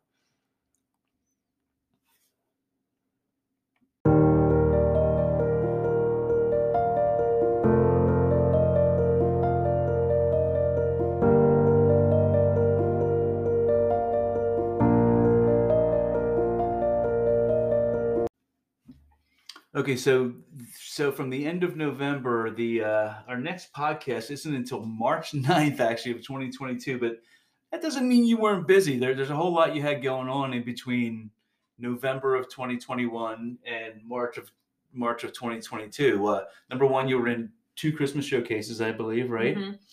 Mm-hmm. You did, from what I can count, you did 4 podcast interviews, guest interviews. First was Cancer Talks. You were their end of year guest for Cancer Talks on that podcast. You want to talk about that a little bit? Just, I know you talked a little bit about Mark's story and your story, and the whole message behind that and their whole spin on it, which I really loved and appreciated, was that even though it's called Cancer Talks and we're clearly talking about cancer stories, it was really focused on the positive things that came out of it and the people that were brought into my life and Mark's life as a result of, you know, being diagnosed with cancer, and really how it changed our lives in a positive way. And it was a very different and interesting angle on it. You know, it wasn't just, we weren't just sitting there talking about cancer and Mark dying and me having cancer. We were really talking about the people brought into my life and how it changed my life in a positive way, the positive things that came out of it. The one thing I took from this episode is when you mentioned how Mark's attitude during his treatments and his challenge, his struggle with cancer, how his positive attitude affected you when you were diagnosed, right? And how you took the way Mark approached his disease and you, his illness, and you, the way you approached yours, and how that affected you in such a positive way. Yeah, I think it was just on a very deep subconscious level that I didn't realize. And I never thought, honestly, after Mark passing away from cancer, never in a million years did I think I would be diagnosed with cancer. So when I was, crazy, it really just was, it came naturally, but I didn't realize until later on that I think I got that from him because of his positive attitude the whole time. And it's like, why not? Why not have a positive attitude? Because it can only help you mentally, physically, emotionally, on every level. And there are studies, I have books about it, like the biology of belief, and your mind has a lot of control over your body. And I really think that my positive mindset and just being physically active are the two things that I think really helped me through my cancer treatment. I totally agree with that. But it didn't really hit me that I don't think I would have had the idea to do all these different themes for every different cancer treatment and try to make it fun and inspiring for other people if Mark wasn't so positive during his cancer treatment. So that was something that I realized during that interview, which was really cool. And that led you into your second interview. It was in February. It was with Dr. McKelle, actually. And I remember you telling me you had that interview set and we were all excited about it. And then you had called me, I think you had texted me the day of, and you gave me some news. Yeah, it was literally the day of that you were doing the interview, something that happened. You were scheduled to do the interview that night, and you found out earlier in the day that Bush. Well, it was literally like an hour before. Yeah. That I found out that because I was driving back from Massachusetts, so it's maybe 2 hours. Yeah, what did you find out that day when you're scheduled to do this interview on grief and dealing with grief? So I texted my cousin George, and I just said, how is my grandmom, who I called Busha? I said, how is she doing? Because she was in the hospital. And he said she passed away. And I was in the parking lot at CVS, and I pulled over, and I was just crying hysterically. And then I had to pull myself together and drive home. And I texted Dr. McKelle, and I said, I just found out that my grandmother passed away, like right now. And she said, you know, oh my God, obviously we can reschedule. And after talking to my brother and really thinking about it, I thought, no, because, you know, if we were talking about something completely unrelated, maybe I would want to reschedule, but we're talking about grief and I wanted to do it. And I'm so glad that I did it because she was amazing. And then because it was an Instagram live, I had friends and family popping up. I was there, leaving comments, and I felt very supported and loved in that moment. And I mean, honestly, what better time to talk about grief than while you're going through it? And I was going through it, and I was really glad that I did the interview that night, and it was very healing for me, and it was awesome. Go check out our YouTube channel for that entire interview with Dr. McKelle and Valerie. It was really something special, just knowing what Valerie was dealing with at that time. I'm getting all emotional here now talking about it, but the way you stepped up and like Busha would have been proud of that. Well, that was another thing. I really, looking down, I really kind of thought about it, and I almost heard her voice. Yes. And she was saying, yes, just do it. You can cry about me later. You can cry about me whenever you want, but you need to do this interview.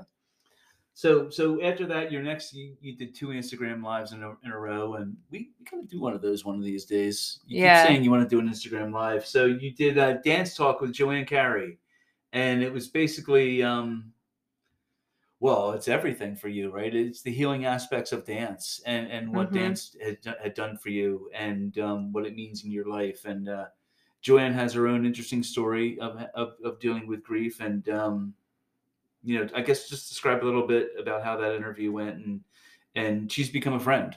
Yeah. You know, she's become has become a friend. That's the way you are. Yeah. Honestly, everybody has become a friend. Well, first of all, I think that is the most interesting, fascinating part of my story, at least for me, is because I started dancing when I was 2. And it was my entire life until I was in high school, and I switched over to kickboxing and then totally didn't do it at all for 21 years. And then imagine you not dancing. Well, it happened. I know. And then, you know, Mark and Sarah passed away, 16 days apart? Yeah. Yep. And April 25th and May 11th. And I just knew that that's what I needed to do. And I talked to my son and daughter's ballroom teacher, Sandra Fortuna, who is just a genius. Yeah, yes, she's a goddess and she's amazing. And I went to her and I said, look, I haven't danced in 21 years and I need to do ballet again. And she started as a ballerina, but she's been doing ballroom and Latin dancing forever. but she knows about, she's very good at ballet. And I said, I need to dance. I need to take lessons with you. And I really want to do a ballet dance in the Christmas showcase. And I just kept going. I'm like, and it also has to be on point shoes. And I already have a song picked out. And she was like, okay, just go buy the point shoes. And I guess we'll figure it out and see what happens. And then I realized that for anybody that does ballet or dances on point shoes, when you're doing a performance, obviously you could do a performance by yourself, but when you have a partner, you can do lifts and spins and a lot of other things. So I went over to Jack's and I said, by the way, Sarah was Jack's wife. So we were both going through losing a spouse. We found each other through our shared grief.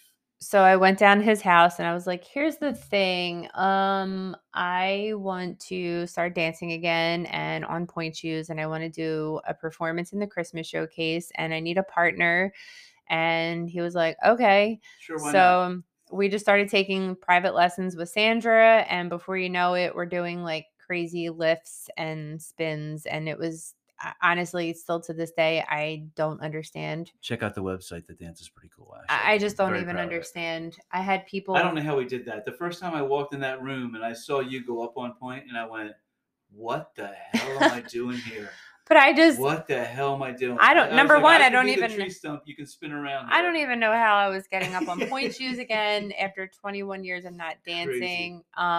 She does point runway, folks. But anyway, I had girls that I danced with, you know, growing up that were reaching out to me and they're like, dude, how are you doing that? Like, that's kind of dangerous. I'm like, I have no explanation for what's happening. It's some kind of divine intervention thing happening. She's an alien.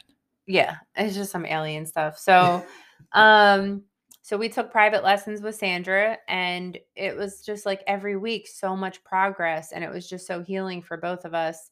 And then we performed at the Christmas showcase and it was epic. I mean, all four of my kids were in the dance and my friend Paige was in the dance with angel wings and she wore my wedding dress and she represented Sarah and Jack represented Mark. So at the end of the dance, Paige and Jack walked off in one direction and the kids and I walked out the front door of the studio representing that we're still going to go on and live our lives. But it was a beautiful performance. And on top of that, we performed for my grandmom, Meme. She had dementia and she was in a nursing home. And dance was my grandmother's life as well. And that's where I got the love of dance from her. And she was in the nursing home and we basically told the nursing home we need the entertainment room and I'm doing a performance for my grandmom. So we brought the music, the costumes, everything. We had other family members there and we performed the whole dance for her. That was by far my favorite performance. Yeah, it was amazing. She was crying. At the end, she said pure gold. I said, did you like it? And she said it was pure gold. And that was shortly before she passed away. So that was a really special moment that I'll never forget. We also performed the dance at another nursing home. The first time we performed, it was in Delaware. Oh, yeah, Delaware. So we performed that dance several times and everybody loved it. And it was just very healing, not only for us, but for everybody that watched it. They would just get very emotional and everybody really loved it. I forget the original question. It was just about dance talk with Joanne, but I think you kind of went through. Yeah. Well, that was specifically about that. But I mean, thank you, Sandra. Yeah. Yes. You're genius. But since then, so at the Christmas showcase, Sandra announced at some point during the showcase, she said, and Valerie's going to start teaching ballet. You know, when we come back in January. And I'm like, oh, I am? I was like, oh, that's awesome. Never in a million years, first of all, thought that I would go back to dance at my age with four kids after not dancing for 21 years. And at this point now she's telling everybody I'm going to teach. And I'm like, okay, that's fine. I still teach and I absolutely love it so much. And you take ballet lessons, you dance. So I take ballet at a studio. I teach ballet at a studio. I do dance modeling. It is just completely. You do dance runway now? Right. I do runway shows on my toes and point shoes. Check it out on the website, folks. I did a rap music video in point shoes. Everything is just ballet is life. That's all I'm going to say. Yeah. I recently went to Philly Fashion Week to take pictures and videos, and the opening of the show was, it was three ballerinas that opened the show, and it was just really beautiful. And ballet is really coming back into the fashion world and the music video world, and it's just becoming part of different aspects of life where you don't expect to see it.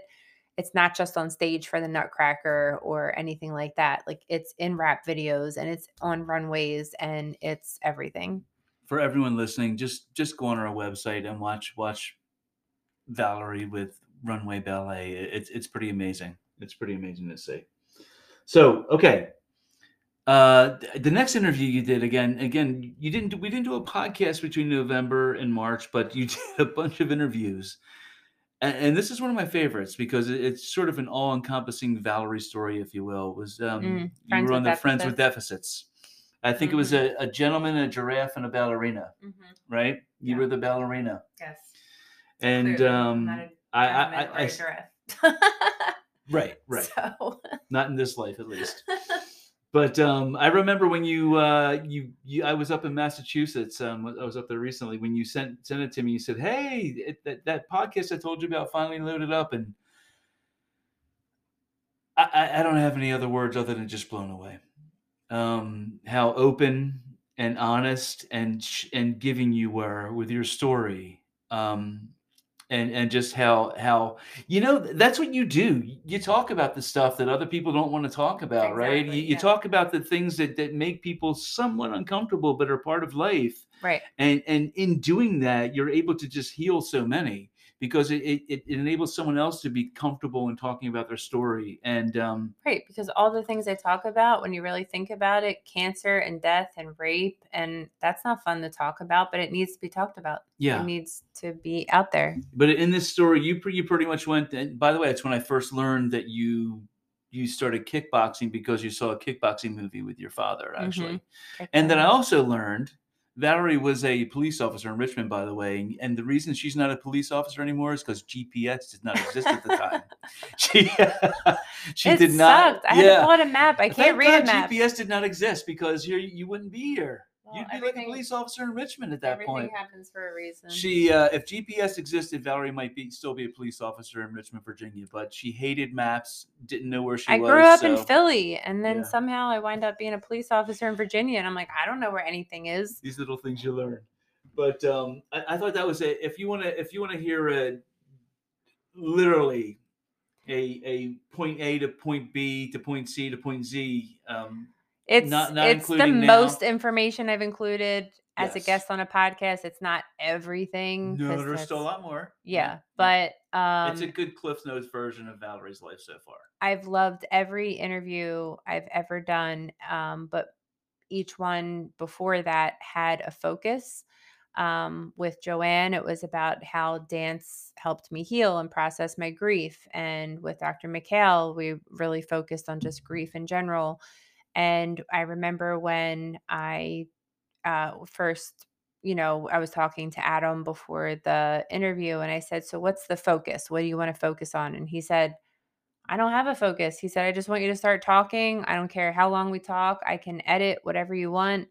And so because we didn't have a specific focus, I just started talking and we talked for hours. And somehow he put I'm guessing 3 hours of interview content into a little over an hour. He condensed it, which I have no idea how he did that. So. I remember when you were done with that interview, you're like, "Dude, I just went there." You're like, "Dude, I could not." Not imagine. Everything, but a lot of things that I never talked of before. Because again, there was not. He said, "I don't have a specific focus. I just want you to start talking." So I started talking and. Several hours later, he was like, "Okay, that's a lot." I'm like, "Good luck editing and putting that together." But he did. And I talked about a lot of things that I never talked about before. One of the things you talked about in this episode towards the end was the concept of a Wonder Woman mindset, which leads us into episode 10. Mm-hmm. Finally, on March 9th, Valerie decided to do another podcast. Lazy Valerie decides, yeah, go ahead. What are you doing these days if you're not podcasting, right?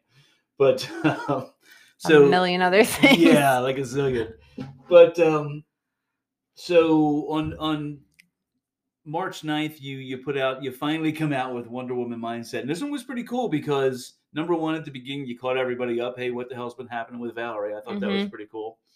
And then you had your kids on.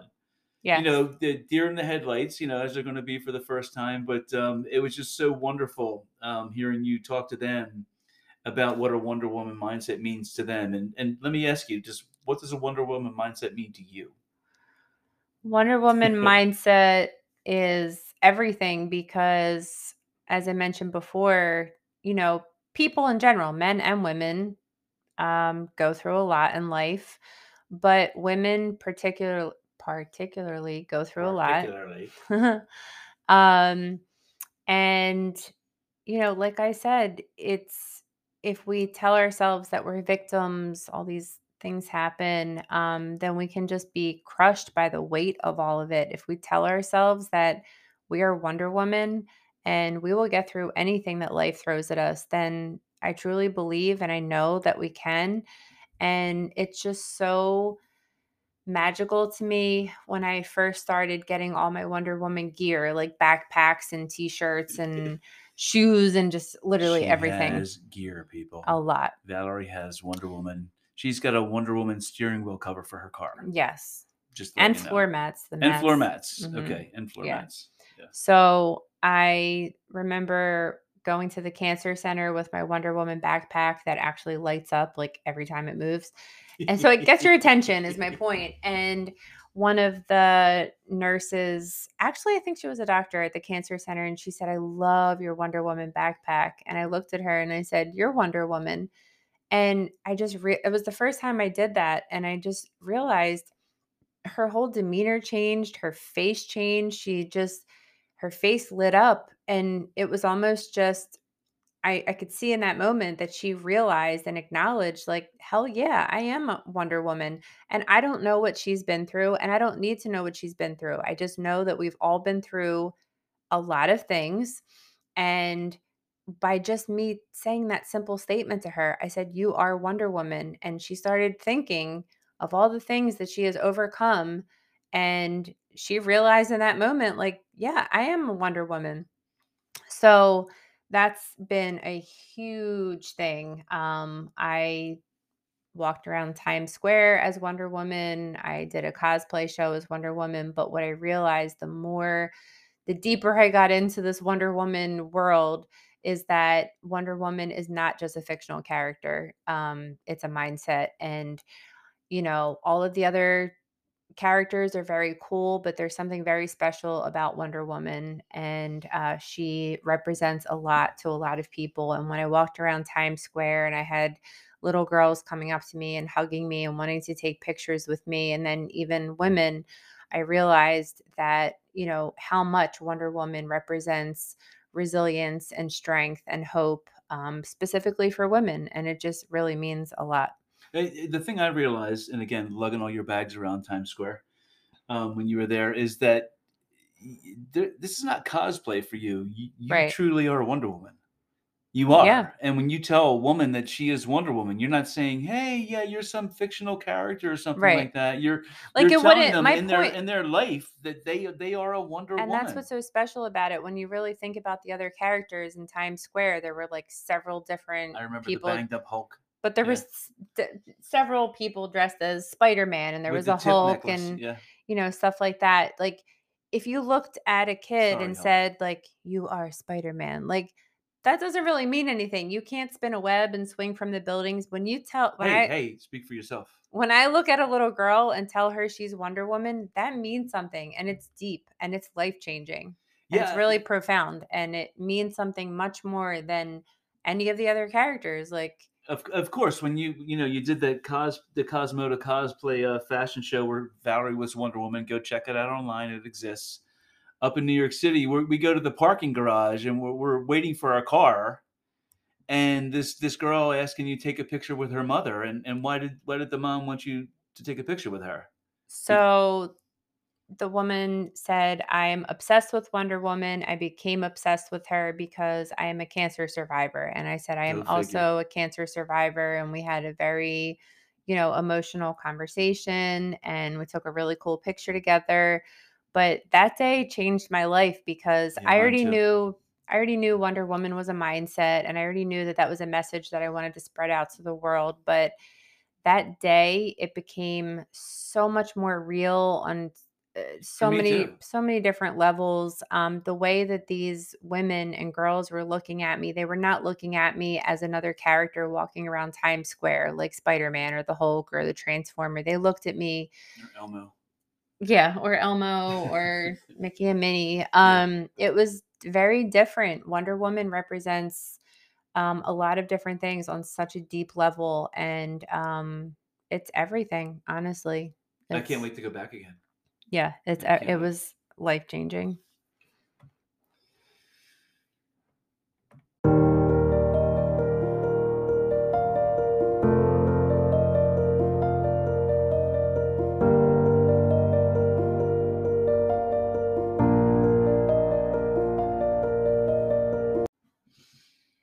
So after March and the Wonder Woman mindset episode, April comes up.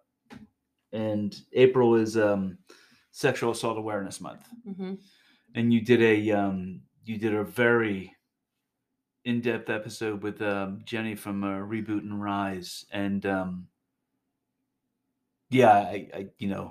still get emotional thinking about that one. Actually, as honest and open and as giving as you were of your story there with her and that. Now, I guess just talk about what that experience was like for you.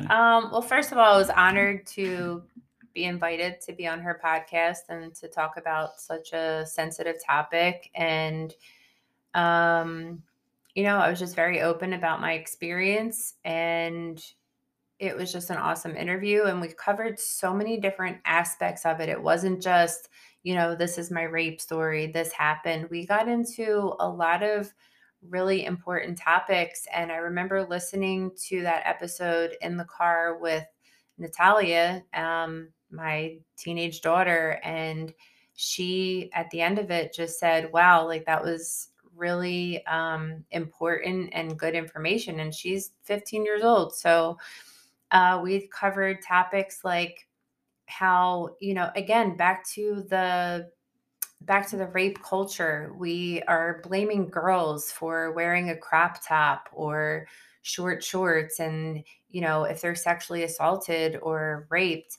it's almost like, well, why were you wearing that? Women are allowed to wear whatever they want. We can express ourselves and dress however we want. And guess what? When I was raped, I was wearing hospital scrubs, and there are women, it doesn't matter what you're wearing. That has absolutely nothing to do with it. And even in the schools, there's sometimes a lot of shaming with the way that girls are dressed, and they can be blamed for certain things, and that's not okay.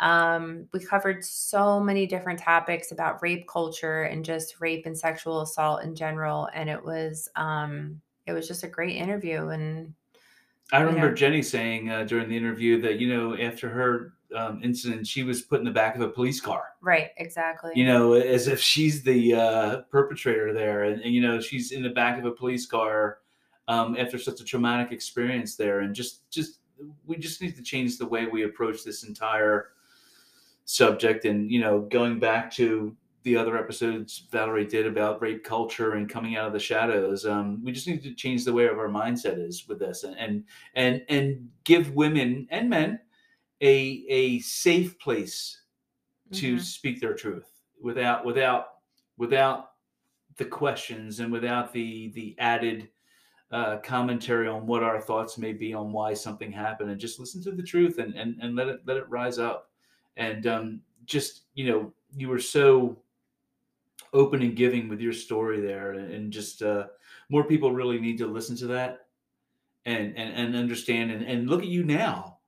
And see where you are and how you've approached it, and also how your bravery or your openness caused your aggressor to be put behind bars.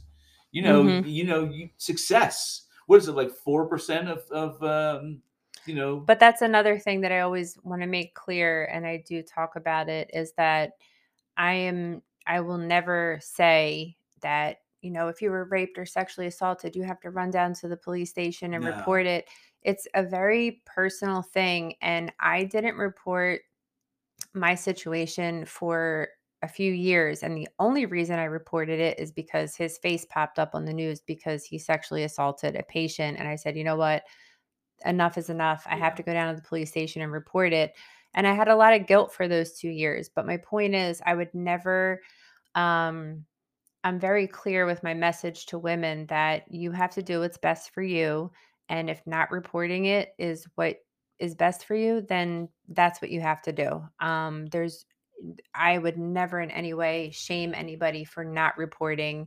And, you know, it took me several years to report mine. And I understand why women don't report. I completely get it. And, you know, a lot of times you don't react the way you think you would react until you're in that situation, and you have to do what's best for you, and you have to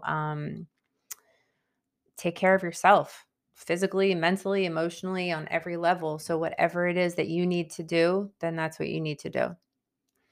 Well said. Well said. So May comes around. And this is actually our last podcast. Can you believe our last podcast was in May? Yeah, so, I can. It was actually a busy summer. Actually, it was a very busy summer. But so this is our second podcast interview.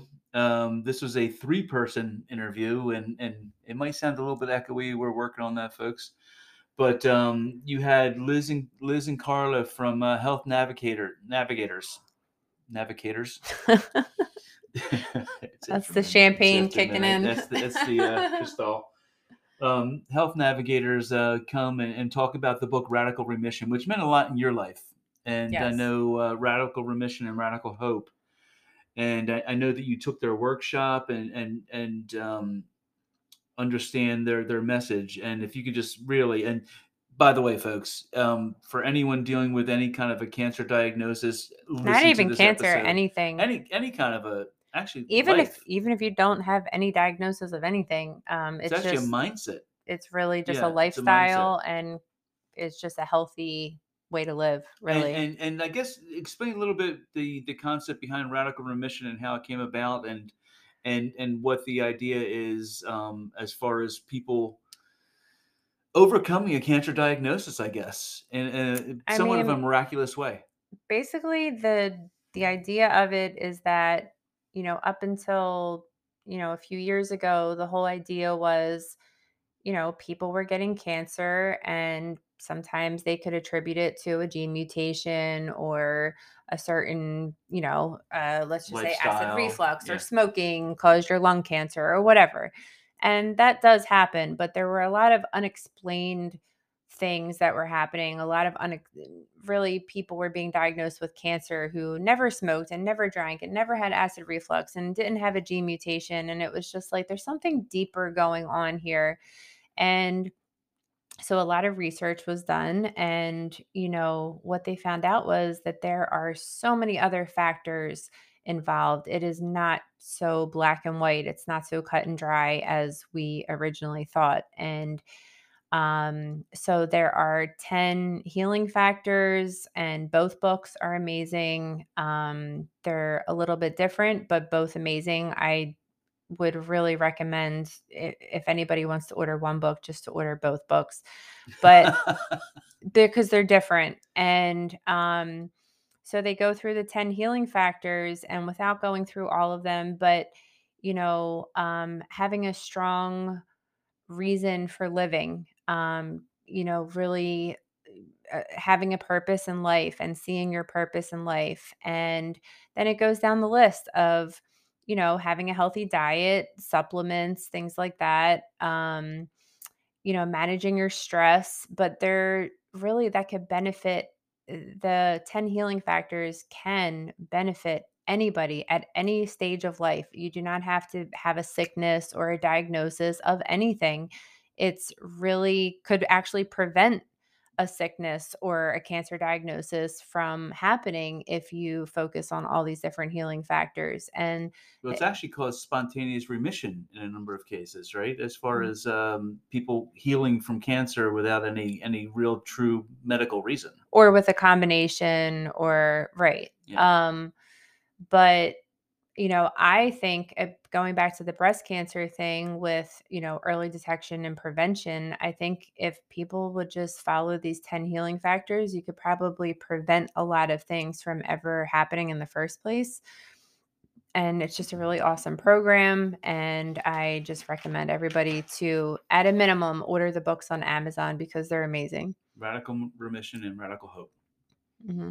Check out the podcast. It's really awesome. So you did another one. This was the last, it's pretty much the last thing you did this year, actually, podcasty-wise, was Hustle Online with Haley. Mm-hmm. And it was just basically movement is medicine. Right. It's pretty much your mantra, right? That mm-hmm. keep moving. It's, you know, Valerie goes to dance 3 days after breast cancer surgery, a full mastectomy. You know, she's doing a podcast 5 days after, but any type of movement, walking, anything, anything. With Haley, and you discussed this quite extensively with her about how movement has helped you live a healthy lifestyle. Right. So. But not even, again, just everything is connected. It's not just, I don't just dance, you know, because I love it on a soul level. It's physically healthy for me, mentally healthy for me, emotionally healthy for me.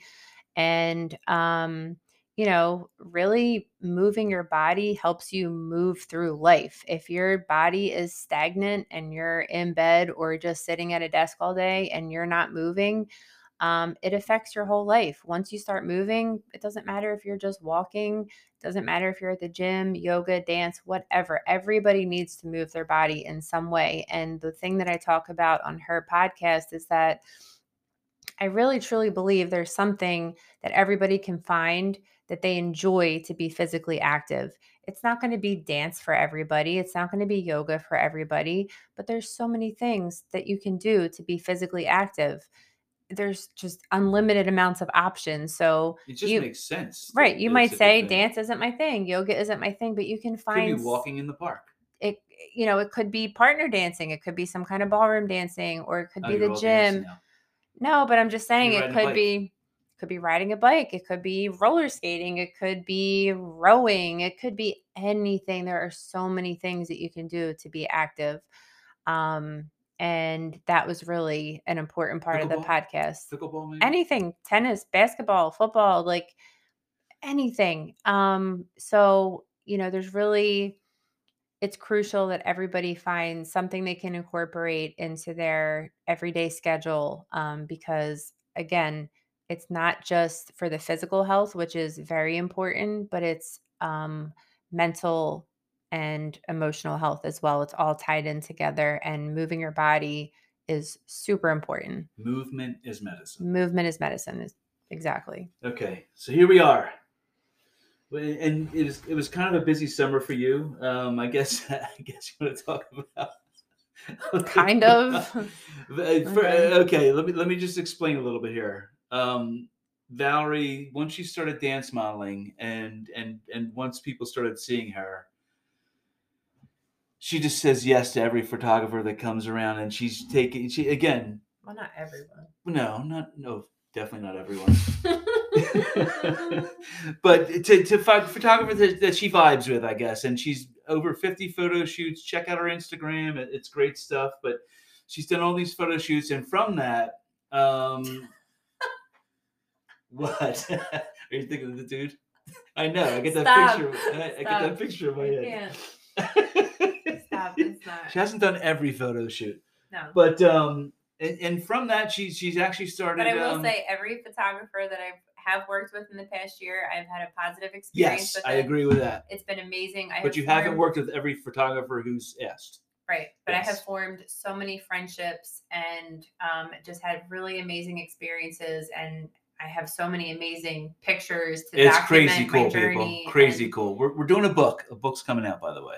But I've had very good experience with all the photographers that I've worked with. So thank all of you. So yeah, they're all great. They are. They're awesome. I mean, truly. Yeah. I've seen something special with each one. Yes. You guys are awesome. Good boy. So that's led to some different things in your life, right? Now you've taken photography and the modeling, which you're becoming so good at, by the way. Oh my goodness. I'm so blessed that she gets to share the pictures with me and say, what do you think? But you've also started events. You're fashion modeling now. You're in New York City. You're walking runway events. You've met all these different fashion people now, and the Valerie train is rolling, folks. Here it comes. There's a Netflix series coming soon. So it's going to happen. I need to fly out to LA and start making that happen. But anyway, we need a plan for that, though. Yeah. But anyway, we need a plan for that. So just, I guess, talk about some of the things and some of the people you've met over the summer, and what do you have planned for the next year? Planned. Like we have plans. But what do you anticipate is going to happen this coming year? I want to talk about Natasha. Yeah, you should. Because I got a call one day through Facebook Messenger, and I didn't know who it was, so I didn't answer it. And Natasha. Then I messaged her afterwards because I was just kind of curious. And I said, did you call me by mistake? Like, was that an accident? And she messaged me back and said, no, I want to talk to you about being in my show. And I said, what show? So we wound up talking on the phone for a long time, and I just immediately connected with her and loved her, just even from talking to her on the phone. And so I, Jack drove myself and my friend Paige to her event, and it was life-changing on so many different levels. It was literally in the lobby of her apartment building. Right. It was a fashion show. But every woman I met that night that was in the show had such an inspirational and empowering story. And it wasn't just one or two of them. It was all of them.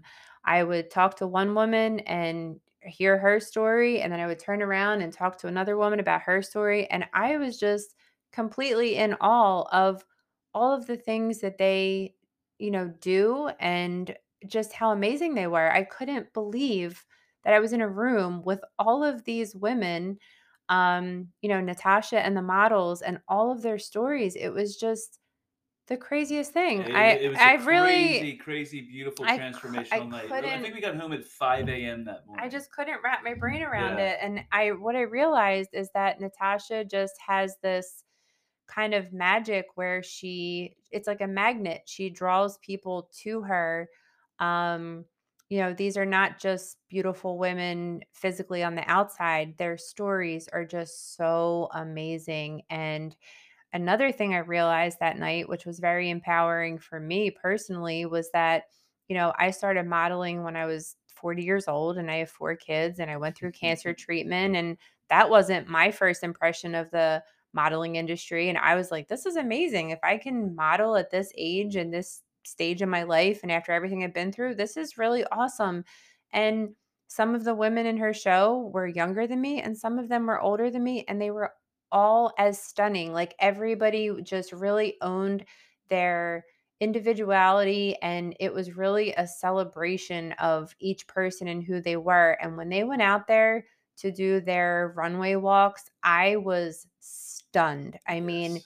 After talking to them upstairs before the show and knowing that, some of them are the same, they're moms and they have kids and they have all different types of jobs and they do all of these amazing things.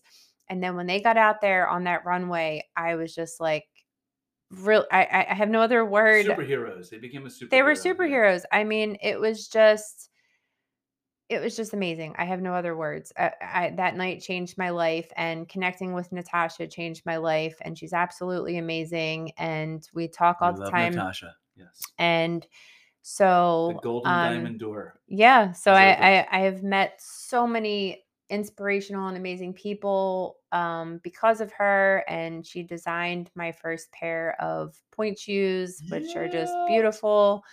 And bedazzled point shoes. Yeah. Bejeweled. Yeah. More they're just than bedazzled. Beautiful. Yeah. Her designs are beautiful. The points she designed for me are beautiful. And she's just a beautiful person, and every person I've met because of her it's just been magical. That's all I can really say. She was right when she said a golden diamond door will open. Yeah. Yeah. So I worked with her, and then through her, I've met just I can go on and on all night of the people that some designers. I met somebody that night. Yeah. And then I was invited to other events in New York. And then I was in New York Fashion Week. And then I did a cosplay event. As Wonder Woman, of course. In New York Fashion Week. And the White Violin.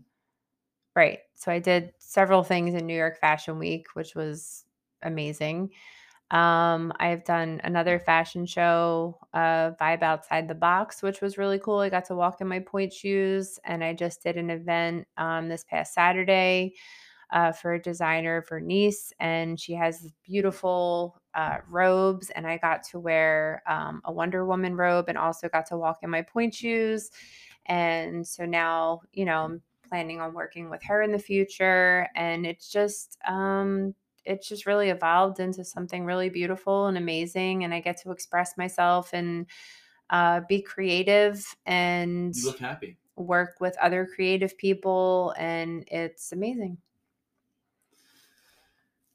So here we are now 1 year in, right? Mm-hmm. What's coming up? What do you think we're going to do this year? It was quite a year this September to September. October and November are already like crazy booked with everything. You've got like fashion events and events coming up. You're going to Florida in November. Yeah, I just have the next 2 months are crazy. And then you got any more plans for any more podcasts eventually, I guess, or? Well, yeah, that's like a huge thing. What the heck? There's too much. I know. Well, that's the thing. I have met so many amazing people. I mean, really in the past year, but specifically in the past couple months that I really want to interview on my show, and I want to make more time to. Okay. Let's make that a New Year's resolution. Try to get a couple episodes out there. I think this might be a couple. What we're doing now. Even if it's just two a month, I just have so many. No. One a month is fine. This is episode number 12. No, there's too many people. Yeah, but you're so busy. I don't care. It doesn't take that long. There's too many people. All right, we got to get that remote interview thing figured out then. I have so many people that I need to interview that I have met. I mean, their stories. You're great at interviews. Their stories need to get out there. Yes. And then even when I went to a photo shoot, it was, I don't know what it was called, but it was in Cinnaminson, and I talked to all the younger models there. And that was the Pink Furry one you went to. Talking about like different life things, and I was like, "Called that's got a name for that studio." I was like, I really want all of you guys on my podcast, but like also Natasha. Oh, that's when you did the photo shoot for the podcast.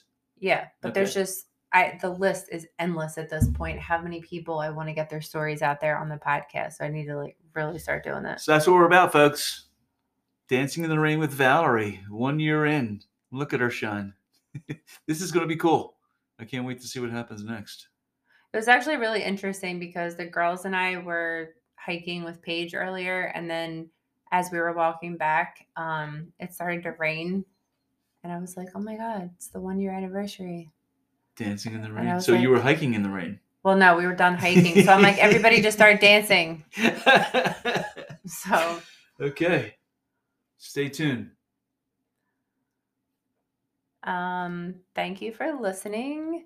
And I always love when people want to reach out. If you are interested in sharing your story on my podcast, I would love to hear your story. It doesn't matter what it's about. I am just all about, everybody has a story, and everybody has something they can share with the world. So if you have something that you want to share, reach out to me and let me know, and I would love to hear it.